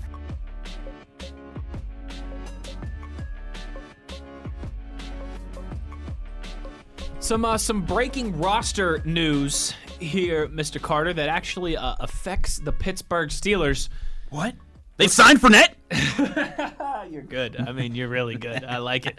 I like it. It looks like uh, actually the New York Giants are making some roster moves over there, huh? Oh man, yeah. This big, listen, they finally signed Jadeveon Clowney. Clowney has a roster to be Uh-oh. on. That's a big move. Uh, that is a big move. And, and, and you- you bring it up about how it's important to the Steelers. That means he's going to be up against the Steelers day one. Yep. Um, you looked at the Giants. You look at the threats that they had. You think of uh, Saquon Barkley. You wonder how Daniel Jones is going to be in his second year. You're thinking like, okay, they have that Lorenzo Carter guy from Georgia. You know, you're thinking what they can do here. And now, oh, wait, wait, what? We got to calculate for that. Oh, okay. Uh, and not that Davian Clowney has been the best edge rusher in the NFL or anything, but he's still a dominant physical presence. Oh, yeah. You know, and, and the other thing we do got to see what's what kind of shape is he in. You know, you know, it's no guarantee he's just going to plop on the field and, and be you know a one edge rusher for them, but. Uh, certainly something that the Steelers will now have to calculate as part of their game prep for uh, a game that's now less than two, well, no, it's two weeks out, right? Two weeks from today. From today. Wow, how about that? You know what? I'm glad you said that, man. We're getting close. Finally, finally starting to really feel like it. Feels like football weather around Pittsburgh here in the mornings. It's been nice and crisp and cool in the mornings. Two weeks away from Steelers football. That is a certainly a welcome development. Uh, how difficult of a challenge do you think it is for the Steelers preparing for the Giants to stick with that same conversation, right? First time head coach, like not just a new head coach, a first time head coach who's never been an offensive or a defensive coordinator before, uh, with a staff with Jason Garrett as an offensive coordinator, a guy who hasn't called plays for years as now the, the coordinator of the offense. How unique of a challenge is that for the Steelers to prep without, you know, without that real background and, and, and no preseason games to go on? I think it's just- a huge challenge when you look at when you look at how you know we're going to have to. You look at this at a, at a season. You're thinking like, okay, we got these different reps in. We had the you know when you go into a preseason game, when you go into you're like, okay, like Mike Tomlin always says, they don't they don't game plan for the opponent. They game plan for themselves. Right. And you don't even get that this year. Like that's why Mike Tomlin's doing these these these scrimmage sessions at Heinz Field where it's like a live situation to get people amped for that. But still, there's nothing like even in the preseason when you got the pads on, the lights are on, you know the cameras are on you. and you hear a crowd. Though you won't hear crowds this year, but well, maybe virtually. maybe virtual. Maybe we'll see how that goes. but like, but still, the moment of I have to perform here, and for for preseason guys, for like depth guys, that is when they have to perform because they're not going to. You know, most of those guys, that's when they prove I need to be on a roster, or I or I don't I don't deserve to be on a roster. You need those times to get people in the mode here and be like, okay, now we're warmed up and we're ready to go. Um, that's absolutely going to impact people. Again, that's why I, I think the Steelers have a very good shot to to give some people some problems, or especially early in the season. They go up against two second year quarterbacks week one and two, Daniel Jones and Drew Lock, bang bang. Then you got Deshaun Watson, and you know then you're rolling around with a whole with a, a whole bunch of younger guys. Yeah, I just that all that stuff favors the Steelers for me for a defense that knows exactly what it wants to do and, a, and an offense that's been built around Ben Roethlisberger for 16 years. Yeah. And it hasn't been a lot of change, and there. it hasn't been a lot of change there. You know, they've added a couple pieces here and there, but Ju- he knows Juju, he knows James Washington. Um, he, he he's he's at least he's been working with Diontae Johnson. Um, Vance McDonald have a relationship. The offensive line Yep. has is comfortable with him. Um, James Conner knows the system. You know, eh, you got some flashy new pieces like Chase Claypool and Eric Ebron, and you know, and, and things like that. But um, that that all screams advantage to me. I think so. Also, looks like the Giants is uh, Giants is Giants are I should Giants say is is you is, Giants is, is, wait. is Giants is is is uh, Logan Ryan to the Giants looks like it's happening as well per Ian Rapoport. Is that a trade or is that a is that a signing? That's a signing. Okay. Yeah, he was a free agent from uh, the Titans last year. Um, looked like he was there in uh, in New Jersey, uh, working out and talking to the Jets, but ends up with the Giants. So Logan Ryan, Jadeveon Clowney, uh, like Carter said, it's not like they just uh, they didn't just pluck. Um, I, I don't know. They didn't just pluck Von Miller and um, right and uh, and Jalen Ramsey Jalen Ramsey someone like off the street. yeah. But man, Logan Ryan and Jadeveon Clowney also nothing to sneeze at No. for sure. Uh, those are two guys who will walk right into that Giants team and become instant starters. I would imagine just from a, a skill and a pedigree level. The Steelers are going to have to see those guys again two weeks from today. Yeah, yeah. I'm just I'm just so pumped. I mean, and, it's not even about these guys being side. It's, you're pumped for football to be back. You're pumped for the NFL to be back. You know, to get back into the swing of things, even though it's not going to be the same. I'm just come on, people. You got it. Like there's there's that itch of just you want to you just want to see the pads are popping. You want to see the, the the schemes playing out. Um, you know what? You want to see Ben throwing the ball and how he does it. When Ben throws his first touchdown, you know all of all of Steeler Nation across the country, across the world, is going to lose their minds. Oh, you ain't lying, It's going to be insane. And and, and you know and what? Hopefully it's on Monday night. I mean, I know it's the doubleheader Monday night, but because I was going to say only show in town on Monday night, it is the Yeah. doubleheader Monday night. But it'll be the Steelers will be the only team playing At at, the time. that time. Every- everyone's gonna other have to games watch on them. after that. So in a way, they will be the only show going on at that time. If Big Ben's out there slinging it, whoo, Yeah, man. And and here's the other thing is that everyone's going to be watching that game. Oh, like yeah. it's not just not just because it's the only football game around, but because Steelers a lot Giants. a lot of y'all fools drafted Saquon Barkley in the first first overall or second overall. I'm not saying you're fools for doing that. I'm just calling people fools just to call them fools. but but like yeah, a lot of people got Saquon Barkley. A lot of people and there's going to be Steelers fans. There's going to be Giants fans. And those are two of the premier organizations of the NFL in the modern you know football era here. Uh, this is going to be a fun game to watch. I'm excited for it. I've been excited for it, and now you got Jadeveon Clowney and you got you know Lo- Logan Ryan in there. Um, there's there's some more pieces for the Giants. I, I think the Giants they're still a, f- a few bricks shy of a load, um, but I think that they are a few apples short of a bushel. that yeah well, you know you you, you get what I'm saying. Um, you know a, a few beers short of a six pack. Oh, but uh, I think that they are they are certainly they have the, they have talent that they're they're building a nucleus. It's just going to take time for them to mold that new nucleus. I also you know I, I want to see what what's up with uh, with with Joe Judge and how and how that plays out and Dave Gettleman. And, and their situation because uh, that, that's going to be interesting seeing Joe Judge come over. He was a special teams coordinator. Now, I've heard several people talk about how special teams coordinators can sometimes be the best coaches Right. because it's not necessarily about you know you you're a genius on offense or defense is because you know how to command a room or you know how to command a, a you know a, a, a, department. You're a good And CEO. You're it- a good delegator. Exactly. Yeah. And and special teams coaches, they they're the ones that every year they have to usually work with like a whole bunch of new guys, get them into their system, and then make everything run like a well-oiled machine. And you don't get credit when it when, when it hmm. goes right unless you score touchdowns. Right. And you, and if you you, get make lambasted when it goes wrong. yeah, when you give up one touchdown, uh, you know Danny Smith. You know I think he's given up what two return touchdowns over the past like five or six seasons, and, and people get mad at that. And I'm like, come on, man! Like Danny Smith's doing a heck of a job. What are you doing? That's pretty good. Yeah, I I'm with you on that for sure. That is one of those kind of thankless roles. It'll be interesting to see how he adapts from that uh, with Bill Belichick to head coach of you know one of the marquee franchises in the National Football League in the New York market, the New York Football Giants. Chris, how do you feel about the Steelers' status as contenders? Um, because I think I think there's a I think there's two tiers of Super Bowl contenders in the NFL. Okay. I would have like the true upper echelon, which would only be three, four, five teams. Like the teams that you're that you're confident would make their conference championship games. Like teams that I'm confident, yes, are going to win double digit games. Right. Uh, are going to have a really good shot to win the division, you know, barring some crazy unforeseen injury. Right. Teams that, yeah, if they didn't at least win double digit games and win a Mhm. playoff game or two, I would be surprised. Like the Chiefs. Um, I would say the four teams in that tier for me are the two in the AFC, two in the NFC Chiefs, Ravens, and uh, Niners, Saints. And then I would say there's a second tier of Super Bowl contenders that are close, but not quite on the same roster construction level as those 4 And that's I would have the Steelers in that category, along with teams like um, the Dallas Cowboys, the Tampa Bay Buccaneers, Yeah. the Philadelphia Eagles. Mhm. Um,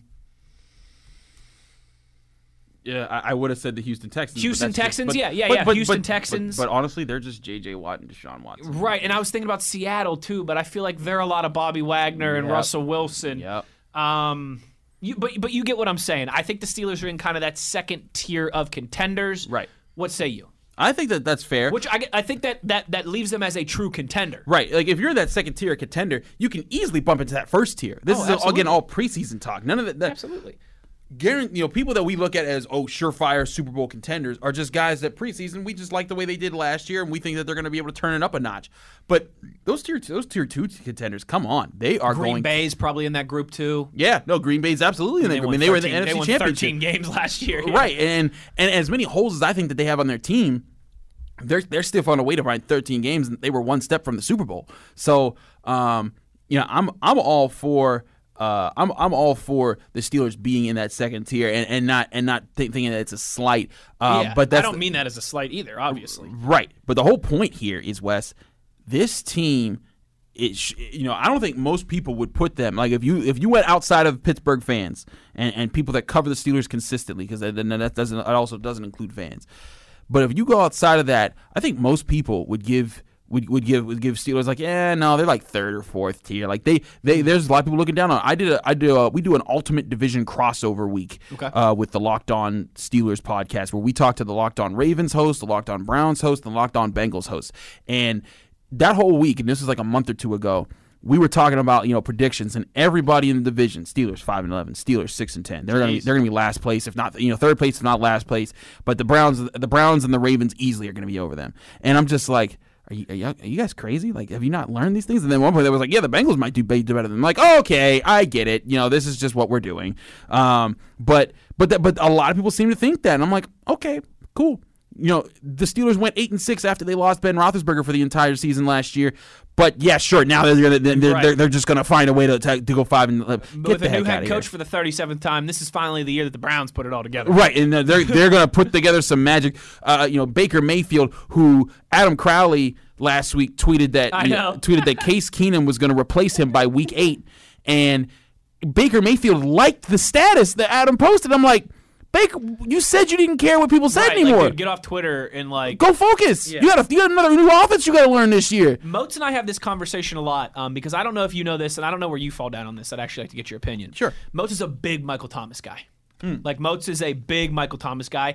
I think he's fantastic. I'm just not. I- I don't think he's quite as good as he certainly thinks he is, and a lot of people think he is. I, I think he's he talks a little too much. And the way that he is, I mean, I'd be lying if I were denying this. The way that he is a big fish Yeah. that seemingly gets bothered by every little tadpole that tries to Right. chirp at him. Yes. Like that bothers me. I there's a fine line there between, right? I I don't want my athletes, I don't want my famous people. I I, I can't say I know what it's like that they go through, but I can only imagine what it's like to be a famous person, a celebrity, Yeah. an athlete, someone who's in the spotlight. You've got people tweeting you, you've got people bugging you, all this stuff all the time. Mm-hmm.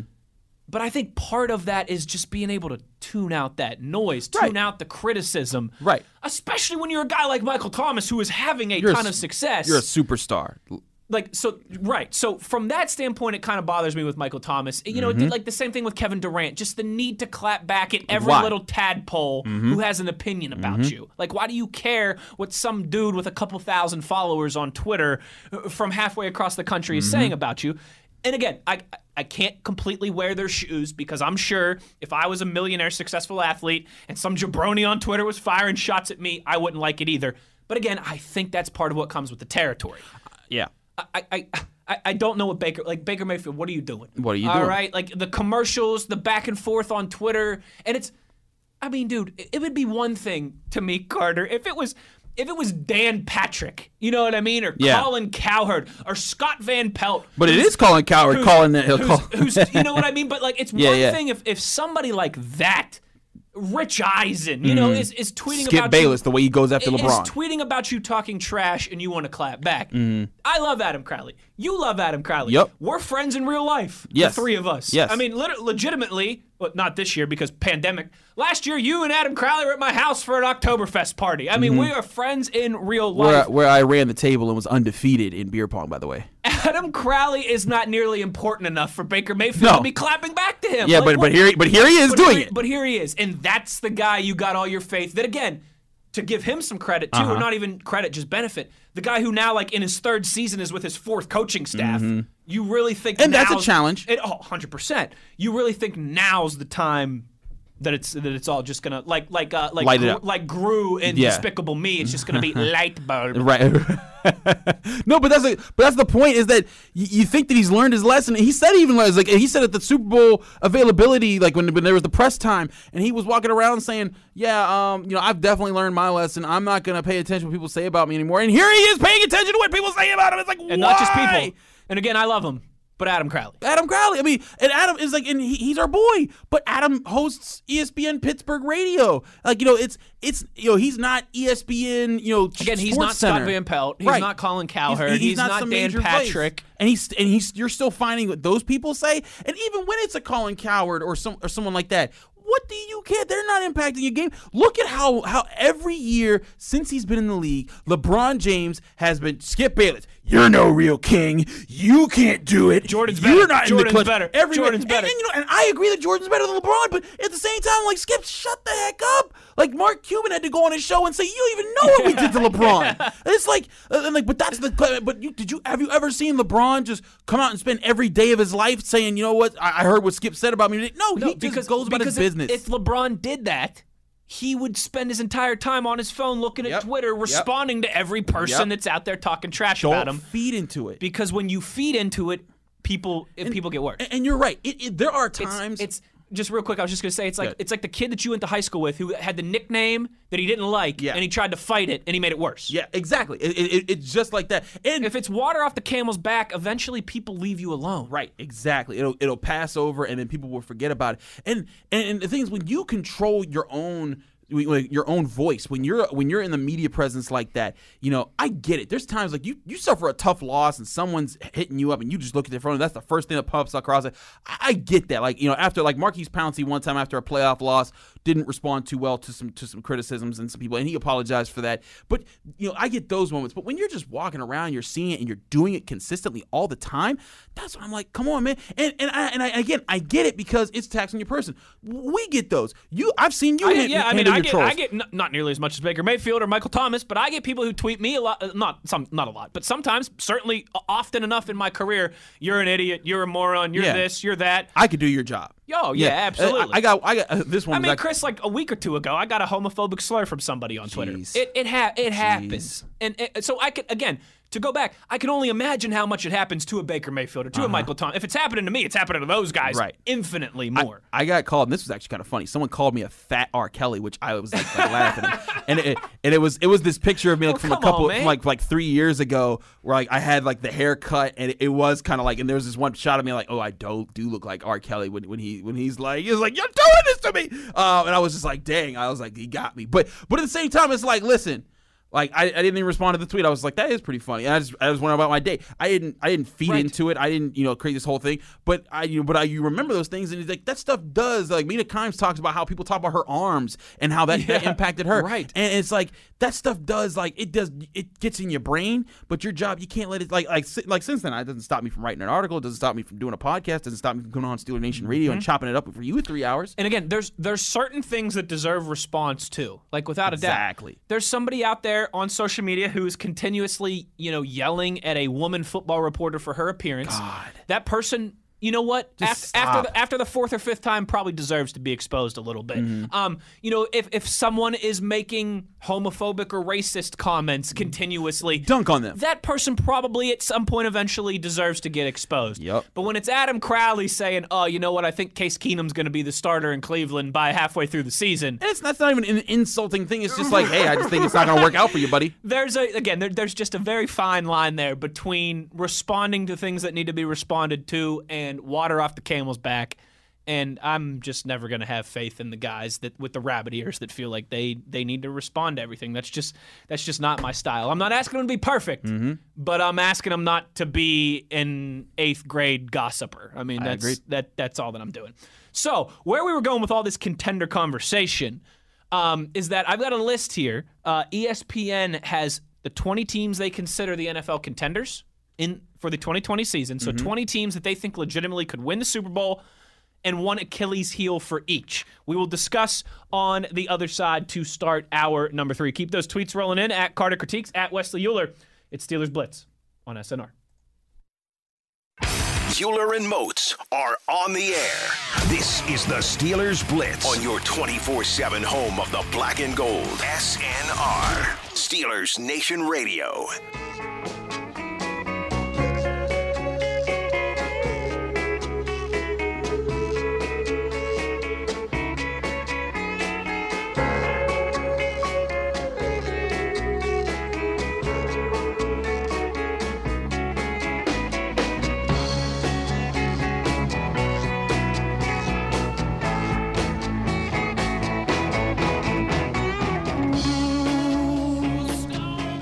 Bonus hour inside the Electric Factory, hour number three. Chris Carter, Wesley Euler with you here on SNR. Another 60 to go. Woo! Before we turn things over to Dale Lolley, Matt Williamson, and Mike Prisuta, they'll have you from 6 until 8 o'clock. It's the training camp report, rounding out our 11 plus hours, Mr. Carter, of training camp coverage daily here. No one does Stillers football. No one certainly does training camp like SNR. We're going to debate this uh, 20 contenders, 20 weaknesses list in just a second. We got a tweet here, though, from Derek from D Work. Uh, just tuning in, so I don't know if you guys, if I missed y'all talking about Fournette, is that something the Steelers consider if he clears waivers, uh, so they aren't taking his four million dollar contract, one to two million for a one year deal, something like that possible. Would it be possible? Yeah, but we kind of talked about why we just don't think it's it's probable. Um, the Steelers already have a Do we gotta play the? Do we gotta play the, the Jaws music? Oh, we, do we gotta play the Jaws music again, Derek? So this is what's so, happening. so Derek, right? if you missed the show, this is what we did earlier. we just played the Jaws because we knew the Steelers. Bring up Leonard Fournette. We knew it. Free agent. Free agent. He's out there. Steelers fans are like, wait a second. What? You telling me we can get Leonard Fournette without giving up anything? He's not even, we don't even need a fourth round draft pick. What do you, what do you mean? And so they're like, close the door. Let's lock the door. Bolt the door. Ah! There's no stopping them. They keep tweeting about it. So Derek, this is what we did, and we were just, oh my god, Steelers fans coming after us because we don't think this should actually happen. Don't actually do this. Don't actually sign Leonard Fournette.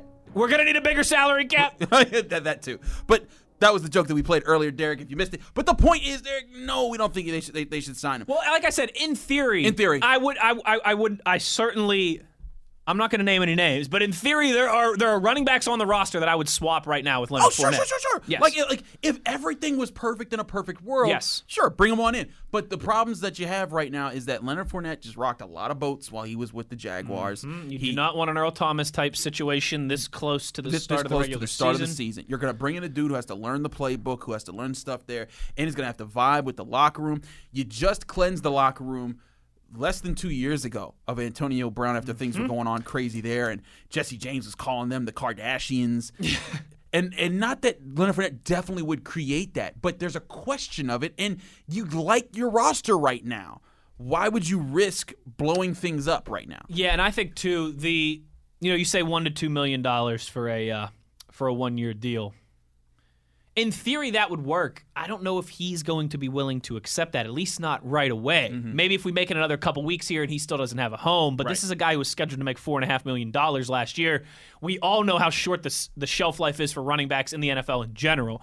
He's going to want to cap. Like Leonard Fournette isn't looking at this as an opportunity to, okay, you know what? I'm going to go somewhere for one year and I'm going to ball out, and then I'm going to get a big deal. Like Mm-hmm. he's looking at it as I want the most money now. He's Mhm. not necessarily what's the best situation for me. Yep. He's still going to look at this trying to He get paid, paid. because that's just the nature. And he should. Of be, he should. Yes. NFL of a guy, players- of a guy yeah. who's had what over 600 touches. Yeah. Like the last two years combined. He's- like he should want He- money. He, should, he should want to get paid because he knows uh, with the way that Leonard Fournette runs, he may only have another five or six years to, to really cash Right. in on anything.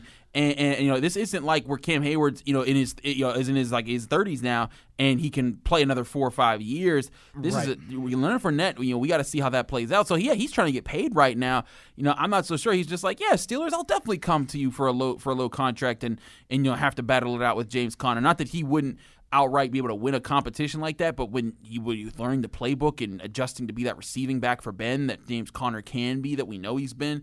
Um, you know, there, there's some serious questions there, and, and again, vibing with the team because this this is a guy who uh, wasn't exactly getting along. No, he was with not. people. So No, he was not. The, the last thing I'll say Yeah. um, to Derek, for anybody who missed it or, or, or, or people tuning in now who are wondering Leonard Fournette questions, if we're still sitting here four weeks from now, Mhm. Chris, and he doesn't have a team, and maybe that price is down near a million dollars and it's cheap and yeah. maybe it's four weeks from now and you played your first two games of the season and maybe a Benny Snell gets a little nicked up, maybe an Anthony McFarland gets a little injuries. nicked up. If there's some injuries there and he's still available and maybe the price comes down, then I'm I'm singing a different tune. And here's the other thing, and this is why I won't say do it. I'll say make a call hmm. because for Kevin Colbert and the Steelers and Mike Tomlin, if I'm them, I would want to. Part of part of what they they've built with the team is that they know what temperament they need for the team. Correct. I would need to sit down with you in person. And not Which is just via hard to Zoom, do now, which is very hard to do right now. Which is why I was really skeptical about Antonio Brown getting anywhere because I think a lot of teams value that. Yeah. And I need to see that you're not going to cause problems for, for, for my team right now because I've got a good ship going. I've got a good set 100%. situation for this year. I don't need drama. I don't need you know attention to things that that aren't us winning football games. I think along similar lines, it wasn't the attitude or the off the field stuff, but I think along similar lines is why it took so long for Cam Newton to get signed, just because of the pandemic. Teams couldn't bring him into their facility and let their doctors get their hands on him. You know what I mean? Like, mm-hmm. I think that was part of what took so long with Cam Newton is teams just wanted to be able to have their staff be able to evaluate this guy from a medical standpoint before they really started to put pen to paper. And again, during a pandemic, that becomes much more difficult. Uh, Chris Carter, Wesley Euler with you here. Uh, talking. I said I just said yeah. Oh, okay. Church.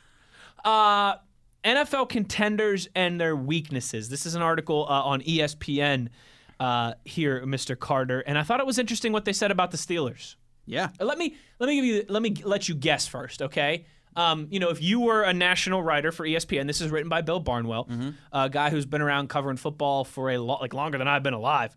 Um, from a national perspective, what would you guess they say the one Achilles heel is for the Steelers as it relates to their status as a Super Bowl contender? What do you think they have written down here? Right tackle. Right tackle. Look at you. I, I totally peaked. I've been looking at this article for the past 10 minutes, Wes. I'm sorry. I cheated. now, see, I, I'm looking at most of these too, right? And it doesn't necessarily have to be like a starting position, okay? So is that would that have been your answer? No, my answer. My, if I I was, mine would be depth at linebacker. yes, depth, depth at Both linebacker, interior depth at- and depth on the at edge. safety. At safety, Um, really yeah. at every defensive position except for cornerback. Right. You know, that that would have been my question is if someone goes down there, you know, depth at quarterback, you know, or just a, the existence Sure. of the quarterback position. And Now that's see- a concern that almost every team in the NFL has as well, too. Very you true. know, behind Right. their top guy. But no, Right. you're right. Right tackle. I don't know, man. Everything I've heard, and again, grain of salt, because this is usually a training camp. It's more positivity than negativity. Mhm. and it's not like a normal training camp where we've been able to sit there every day and watch three hour practices. It's it's limited. But uh, maybe you could tell me if I'm wrong. Everything that I've heard about both Chuks and Banner Yeah. has been good, has, Has been been positive. good. I've even had some people tell me that you know what. If Big Al struggles at some point this season, it wouldn't shock me if Chuks and Banner ended up being the two tackles. Uh, Dale Lolley's told me that specifically. Yeah, And so- you're, you're going to get to hear him later today on this very on this very station. I, I, I, yeah, I don't know how I buy right tackle for the the Steelers' Achilles heel in Yeah, I don't know terms of their it's an Achilles status. heel- right. Well, that, I mean, that, that's what the you know what I mean. That's the Yeah, title that's of the what yeah, that's of what the- they're saying. of the article. Yeah, and and I, I get and I get it's tough to do these national articles when you got to cover so many different things, and I understand that. But but you know, an Achilles heel would be it just you know what it was last year. If Ben gets hurt, you know, Mm-hmm. just the de- like you said, the depth situation. What what I find so interesting about the Steelers roster this year is that. Their Achilles heel in the past, over the past decade, was losing a superstar player. They lost Antonio Brown. If they lost Le'Veon Bell, if they lost Ben, ben Roethlisberger, they were in a they were in a hurt piece because they were a very top heavy roster. They had superstars up at the top. Then they had a couple leaders, and then they had mediocre players all over the board. Now they've got a bunch of superstars. They've got a bunch of bu- leaders. Then they have a bunch of budding up and comers. They you you have to go around to the spot like before on the Steelers defense. You could look at Artie Burns, Coty Sensabaugh, Mike Mitchell, Sean Davis, and be like, you know, none of those guys stand out to you as like, hey, they're they're primo guys that we can count on to be playmakers every single game. You know, they're guys that you got. They, they're a question mark there. Um, you, you're not. You don't have a question mark around Joe Haden or Minkah Fitzpatrick. No, you do not. Or Steven Or, Nelson. Steven Nelson. Yeah. You don't have a question mark around T.J. Watt or Cam Heyward. Th- uh, this is the. Maybe that's not fair. I was gonna. You know what? I will say this, uh, Chris. I'm 29 years old. Yeah. Right. So I have been, you know, probably since I was about 13. I think it's safe to say when I would would really consider myself a true Steelers fan. You know what I Mhm. mean? Growing up, I was a Steelers fan. Yeah, yes, yes, yes. But I'm not sitting there pulling my hair out in the fourth quarter of a one-score game when I'm 11 years old. You know what I mean? I feel like 13, I- I was. 4 I feel like around age 13 was when I really started to get emotionally invested. You know what I mean? To really care. Like when you get into middle school and you start to get into sports yourself and you start to understand the games Mm-hmm. more. I think certainly from a starter's perspective, this is I mean, the fewest amount of questions the Steelers have had on defense, certainly in the secondary in my lifetime. yeah. Uh, I I mean, what's our biggest question mark? Terrell Edmunds. Terrell Edmunds, That's yeah, your biggest that's your question biggest mark. question mark, right. The guy who's led the team in tackles and played more snaps than anybody else the last two years. I mean, that's a pretty good question mark. Yep. I mean, that's a pretty doggone thing to have. And here's the thing is that Terrell Edmunds still wipes out a huge weakness that, that the Steelers had, which was covering tight ends. He can bump and run with people and, and challenge it. Like, I remember the touchdown that, that, that DK Metcalf scored over him in week two against the Seahawks. I saw so many people that were, you know, pretend analysts that were like, Oh, look at this horrible coverage here. There's, you know, everyone should have made that play. I'm like, do you understand that DK Metcalf was in was in the perfect position, that Terrell Edmunds was right in his chest pocket or his hip pocket, and then went up to challenge the ball, and Russell Wilson, who arguably could be the best quarterback in football right now, I would say so. placed it on the outside shoulder that there was nothing that Terrell Edmunds could have physically done to break up that pass other than commit pass interference, you know, or hope that or hope that DK Metcalf doesn't pull it down. You know, there are certain plays that there is a perfect throw and you can't do anything with, and that was one of them. Now, are there other moments where Terrell Edmunds does mess up? Yup. There's times that he should come down with an interception where he misplays a ball uh, on, on occasion, but by, at the same time, it's like there's certain things that I think that people just get mad about because they're mad about the re- result, and then they just say, "Oh, he stinks." No, sometimes you have to acknowledge the other team does well, and I think that it happens a lot more with Terrell Edmunds than what people want to admit. What Terrell does very good with is when a, a receiver runs a drag route across the middle of the field, and he sees that. He's able to just charge and like Yeah. close that speed extremely quickly, and with his size, he can bring them down pretty easily. And he takes away a lot of those plays that are designed two yard Right, drag routes, right. but they often break for 18, 20 yards because the, the person who was covering them was too slow. And now you got this speedy receiver uh, just run up the middle of your defense. Terrell Edmunds does a lot of those things, and if that's your biggest question mark, I think that's a very good situation. I'm with you too. Uh, speaking of safety and question mark, um, of these 20 teams that could win the Super Bowl in their biggest Achilles heel article, uh, the Ravens obviously are listed on here. The Browns are listed as one of the 20 teams as well too. Yup. The Achilles heel for both safety. Mm-hmm.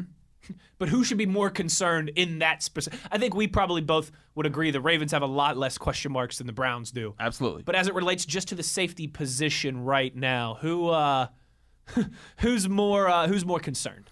I mean, I, I'd be looking at the Browns with with uh, Andrew Sendejo as, as their supposed starter. Now They, could still make a move. They they did talk. Yeah, they did talk about that they were. Um, you know when they were when they were talking about bringing in Karl Joseph, but they were expect, expecting Grant Delpit to do something this year. And I mean, uh, Grant Delpit was a heck of a draft pick in the second round. I was he like, was. If he would have came out a year earlier, he would have been a top ten pick. Yep, and and that's unfortunate for him. But um, but you know, losing Grant Delpit right now, I mean that that's a huge plug. And they, they gave up uh, big parts of the middle of their defense. Uh, you know, Joe Schobert, who was their best linebacker last year.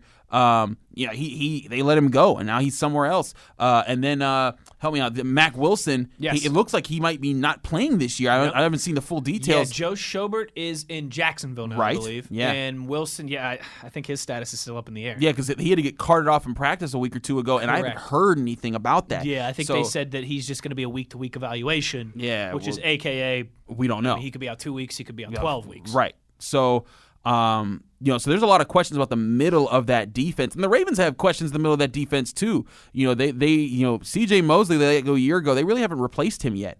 Um, so you know, Earl Thomas missing, I think puts them in a different situation. Now, I'll say this though.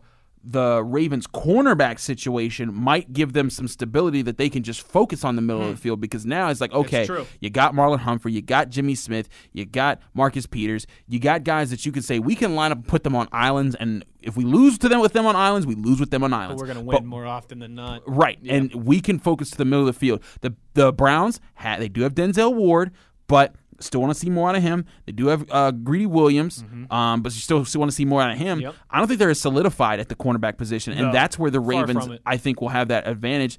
Um, and, and you know I want to see what both of these front front uh, front sevens do because you know you got Myles Garrett. Uh, for the Browns, but you got to see how he bounces back after you know him attacking Mason Rudolph with a helmet, uh, and you got Calais Campbell with the Ravens. So um, lots of questions there, but I, I, if I lean to who was who's which which safety position was more of an Achilles heel, I'd say the Browns, simply because I think the Ravens do a very good job of covering up their holes. They're a lot like the Steelers with how they operate. They they they they, they know their weaknesses. They they they try to build to protect them, and they, they have a good system in place, which is why they're always competitive. I concur. Chris Carter, he is uh, sitting in all week for Arthur Moats. Find him on Twitter at Carter Critiques. You can tweet me at Wesley Euler. We'll get to your tweets in about 20 minutes here, but on the other side, Jerry O. We've talked a lot about Steelers linebackers on the show today. Why don't we hear from the man who coaches the Steelers linebackers? We will do that when we return. You're listening to Steelers Blitz on SNR.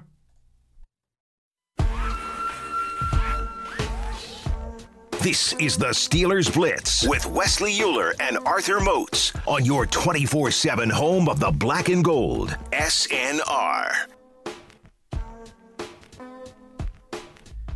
Our Steelers coverage is brought to you by PNC Bank. PNC Bank is the official bank of the Pittsburgh Steelers. Wesley Euler, Christopher Carter in with you on this Monday on SNR. About another half an hour to go here before we turn things over to Dale Lolley, Matt Williamson, and Mike Prisuta. Before we uh, close out with your tweets, your questions, comments, concerns, and reactions on the other side, I wanted to get to Jerry O. Jerry Olsavsky, Steelers linebackers coach. He just one, if you're not familiar with this guy, he is a character, and I mean that in the best way. He's a character like Chris and I are characters. He likes to laugh, he likes to have fun.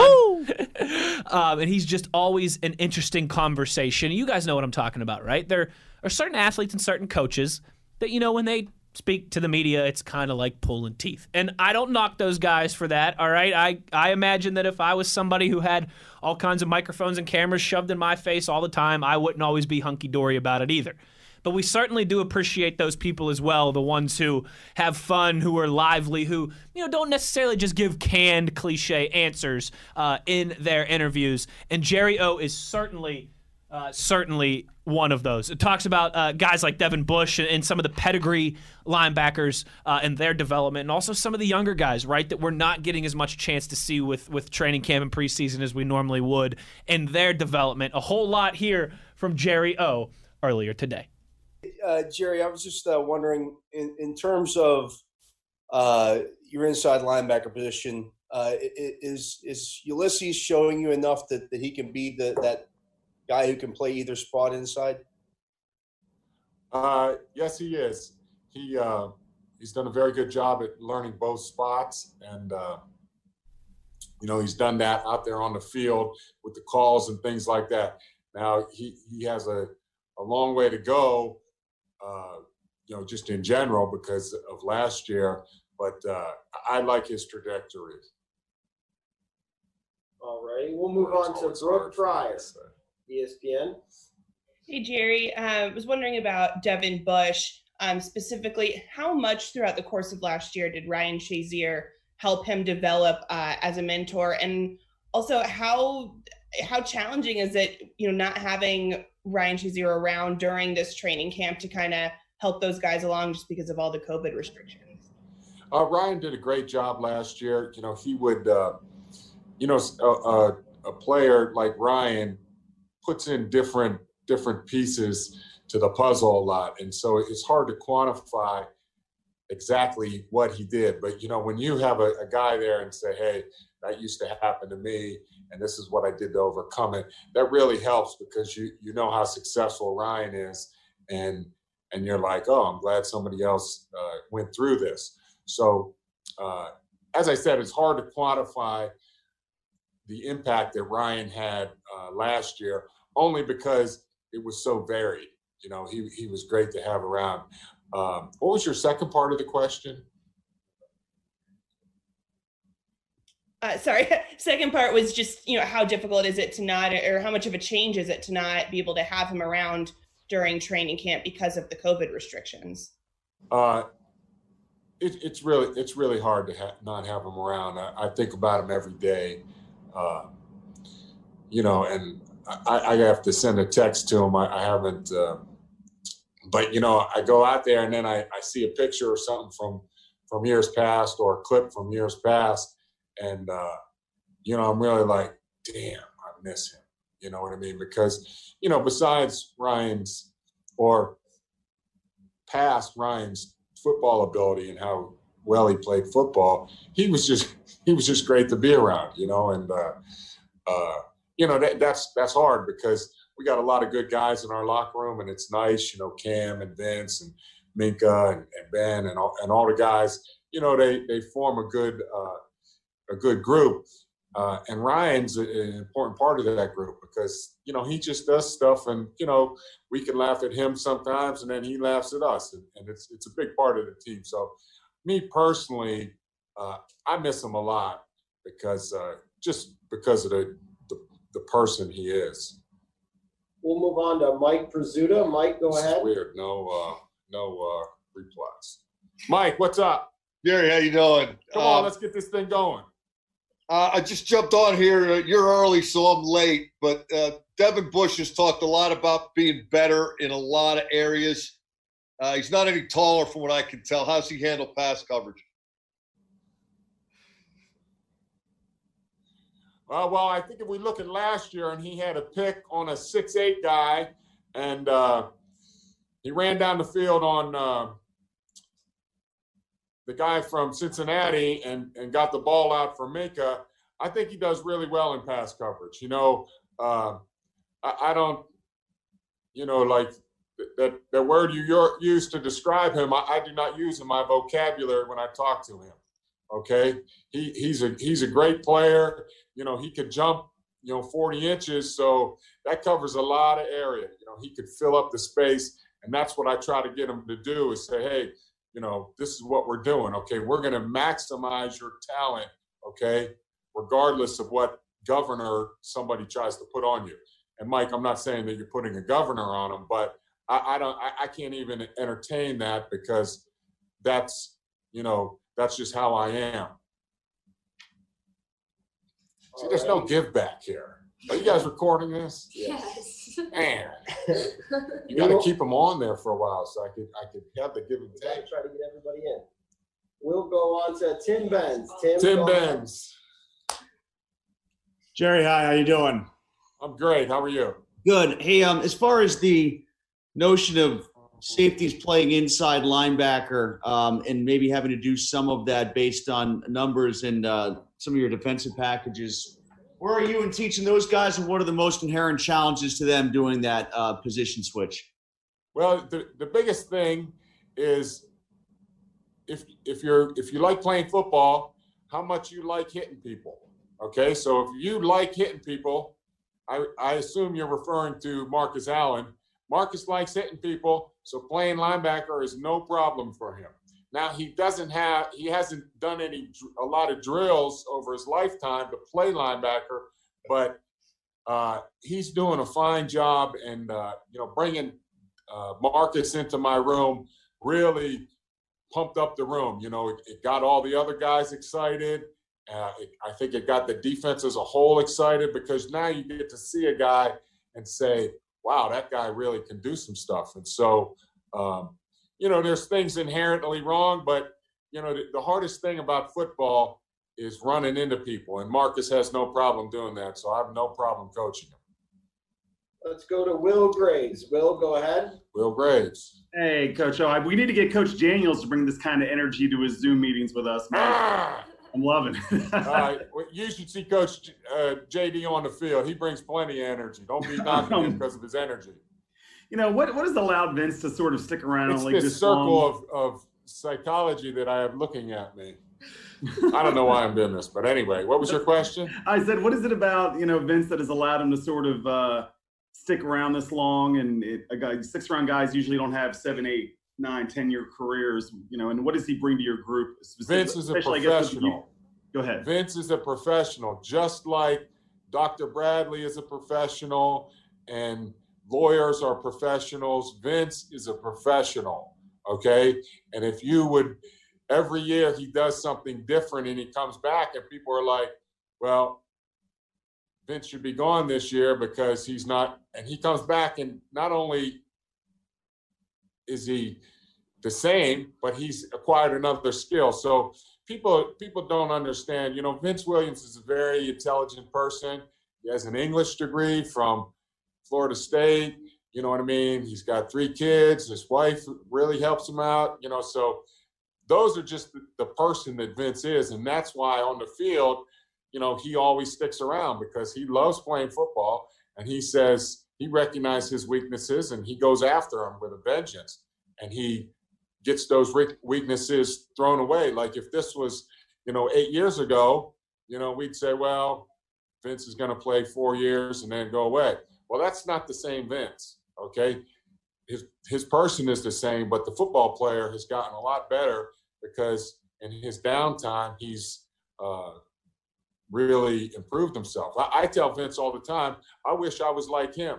Okay, I would have played much longer because in the off season I didn't really have that focus, and where I didn't have, you know, I had the drive to play and things, but to go in search of things and find different people to help me, I, I didn't really do that. You know, it, football was different back then, and so, uh, you know, people could keep knocking on Vince.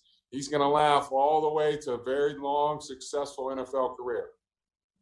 All right, Brian Batko. Brian, go I'm a ahead. little, little, uh, little uh, confrontational here, aren't I?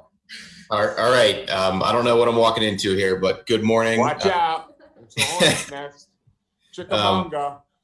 Chickamauga. when we Uh, talked to Keith early in camp about the uh, the inside linebacker position, he said, Uh, you know, can you start again?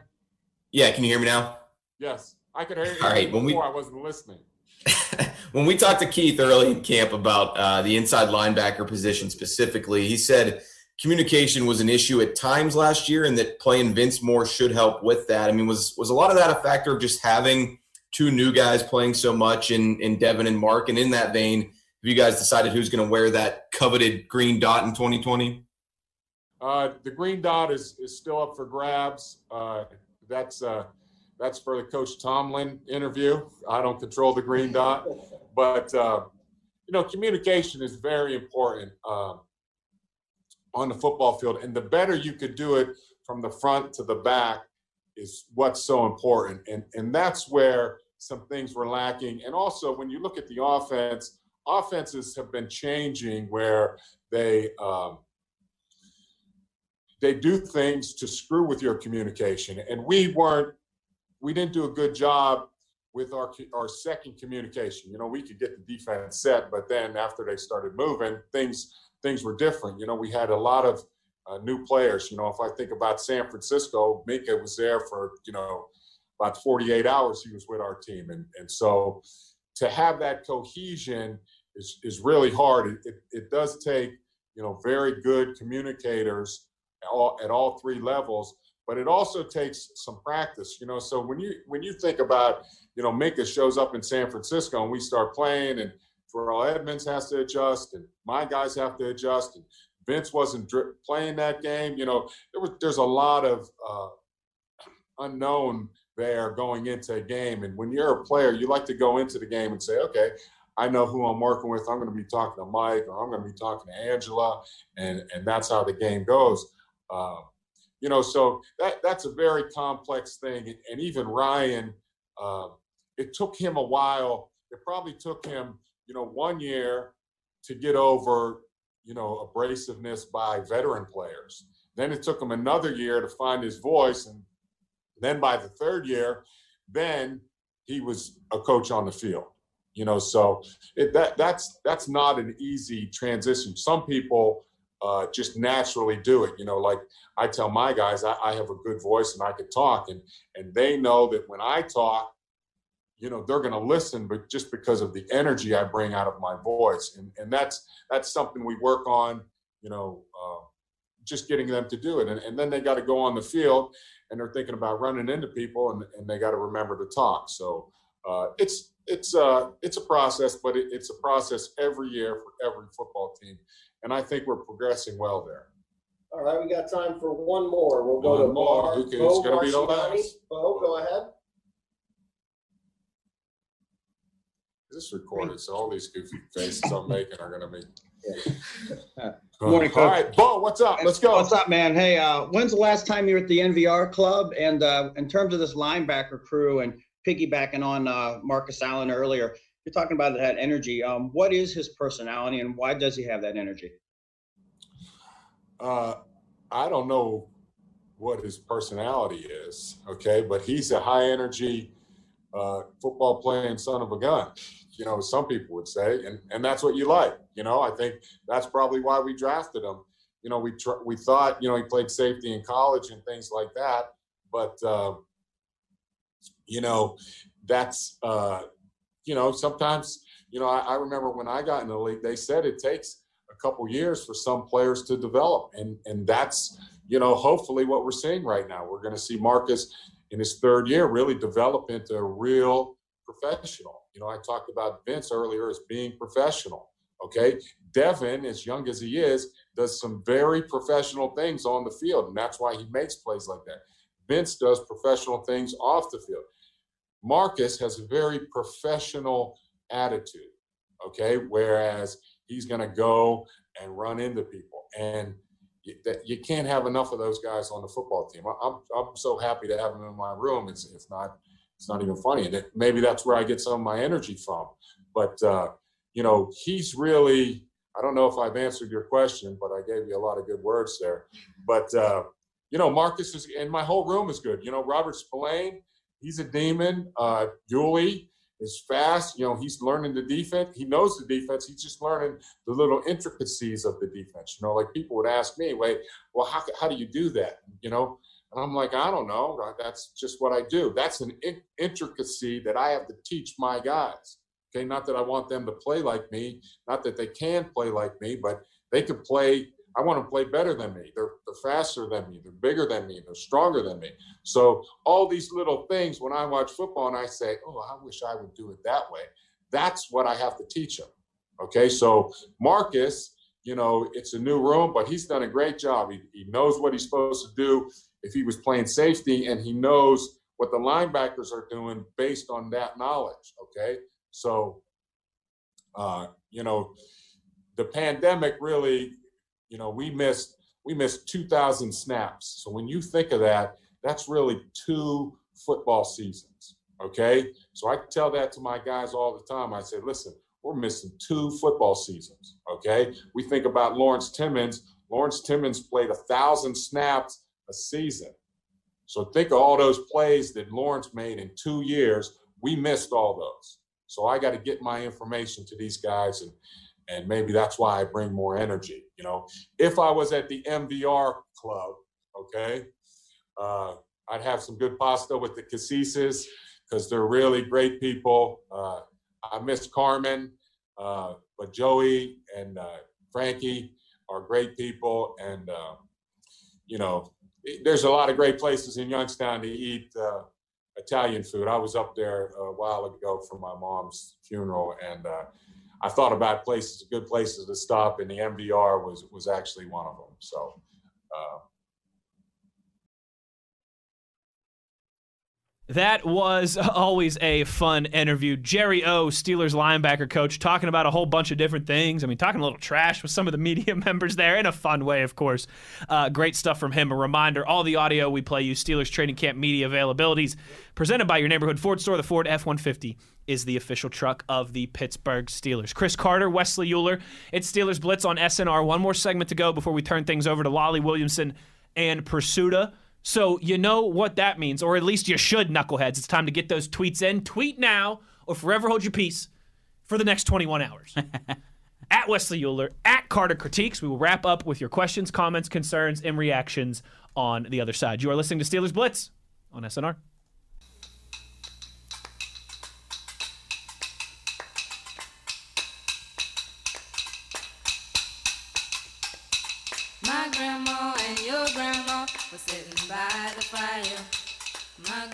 Told your grandma, I'm gonna set your flag on fire. You're talking about hen This is the Steelers Blitz with Wesley Euler and Arthur Moats on your 24 7 home of the black and gold. SNR.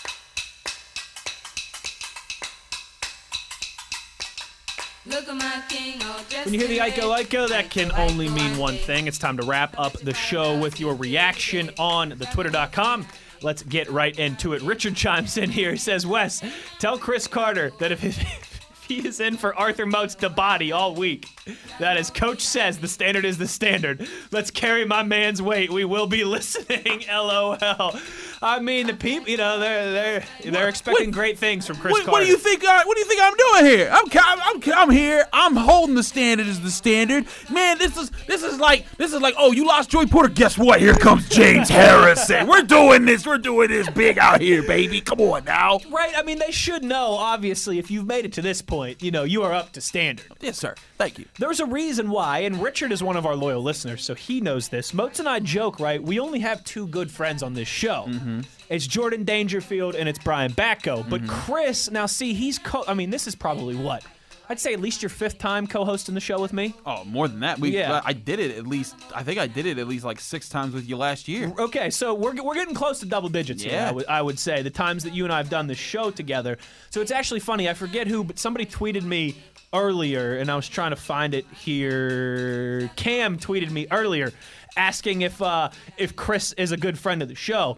Uh, no, Chris. Sorry, you're not. Oh. He's more than that. Yeah! He's family of the show. Yes, so that's sir. why, all right, if you hear us talking about our two good friends of the show, Brian Batko and Jordan Dangerfield, and Chris is not that Chris isn't a friend. He's a friend too, obviously, but he's family at this point, baby. Appreciate you, bro.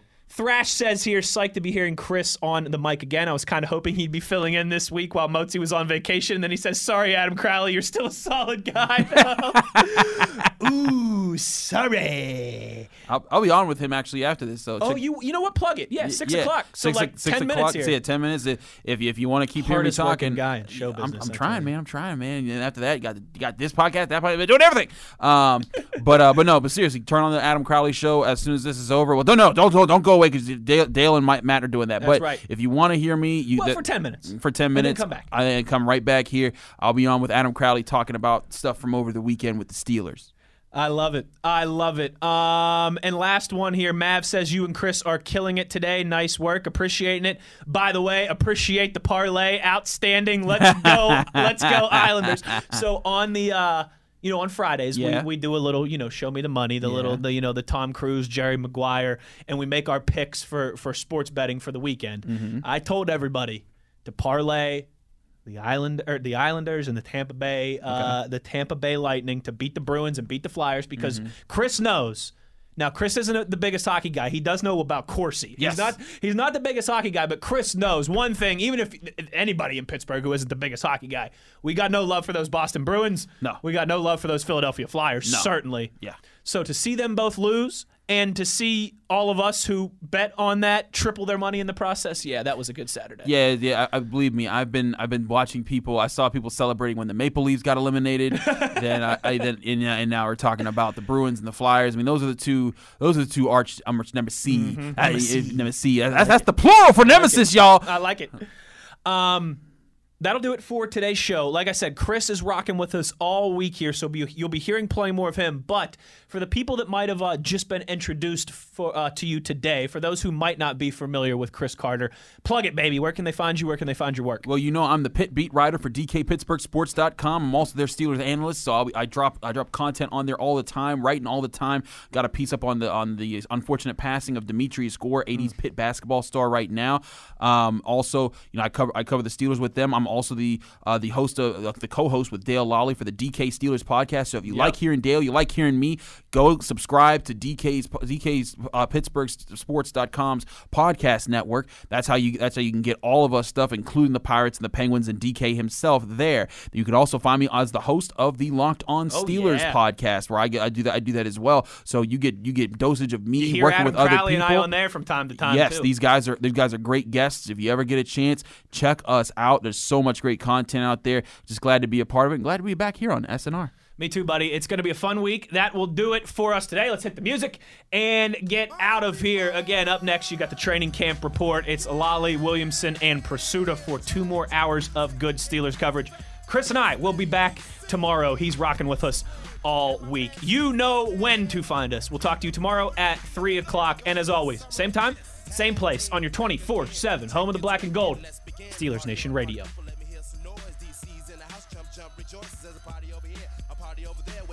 In the shake the dairy, yeah.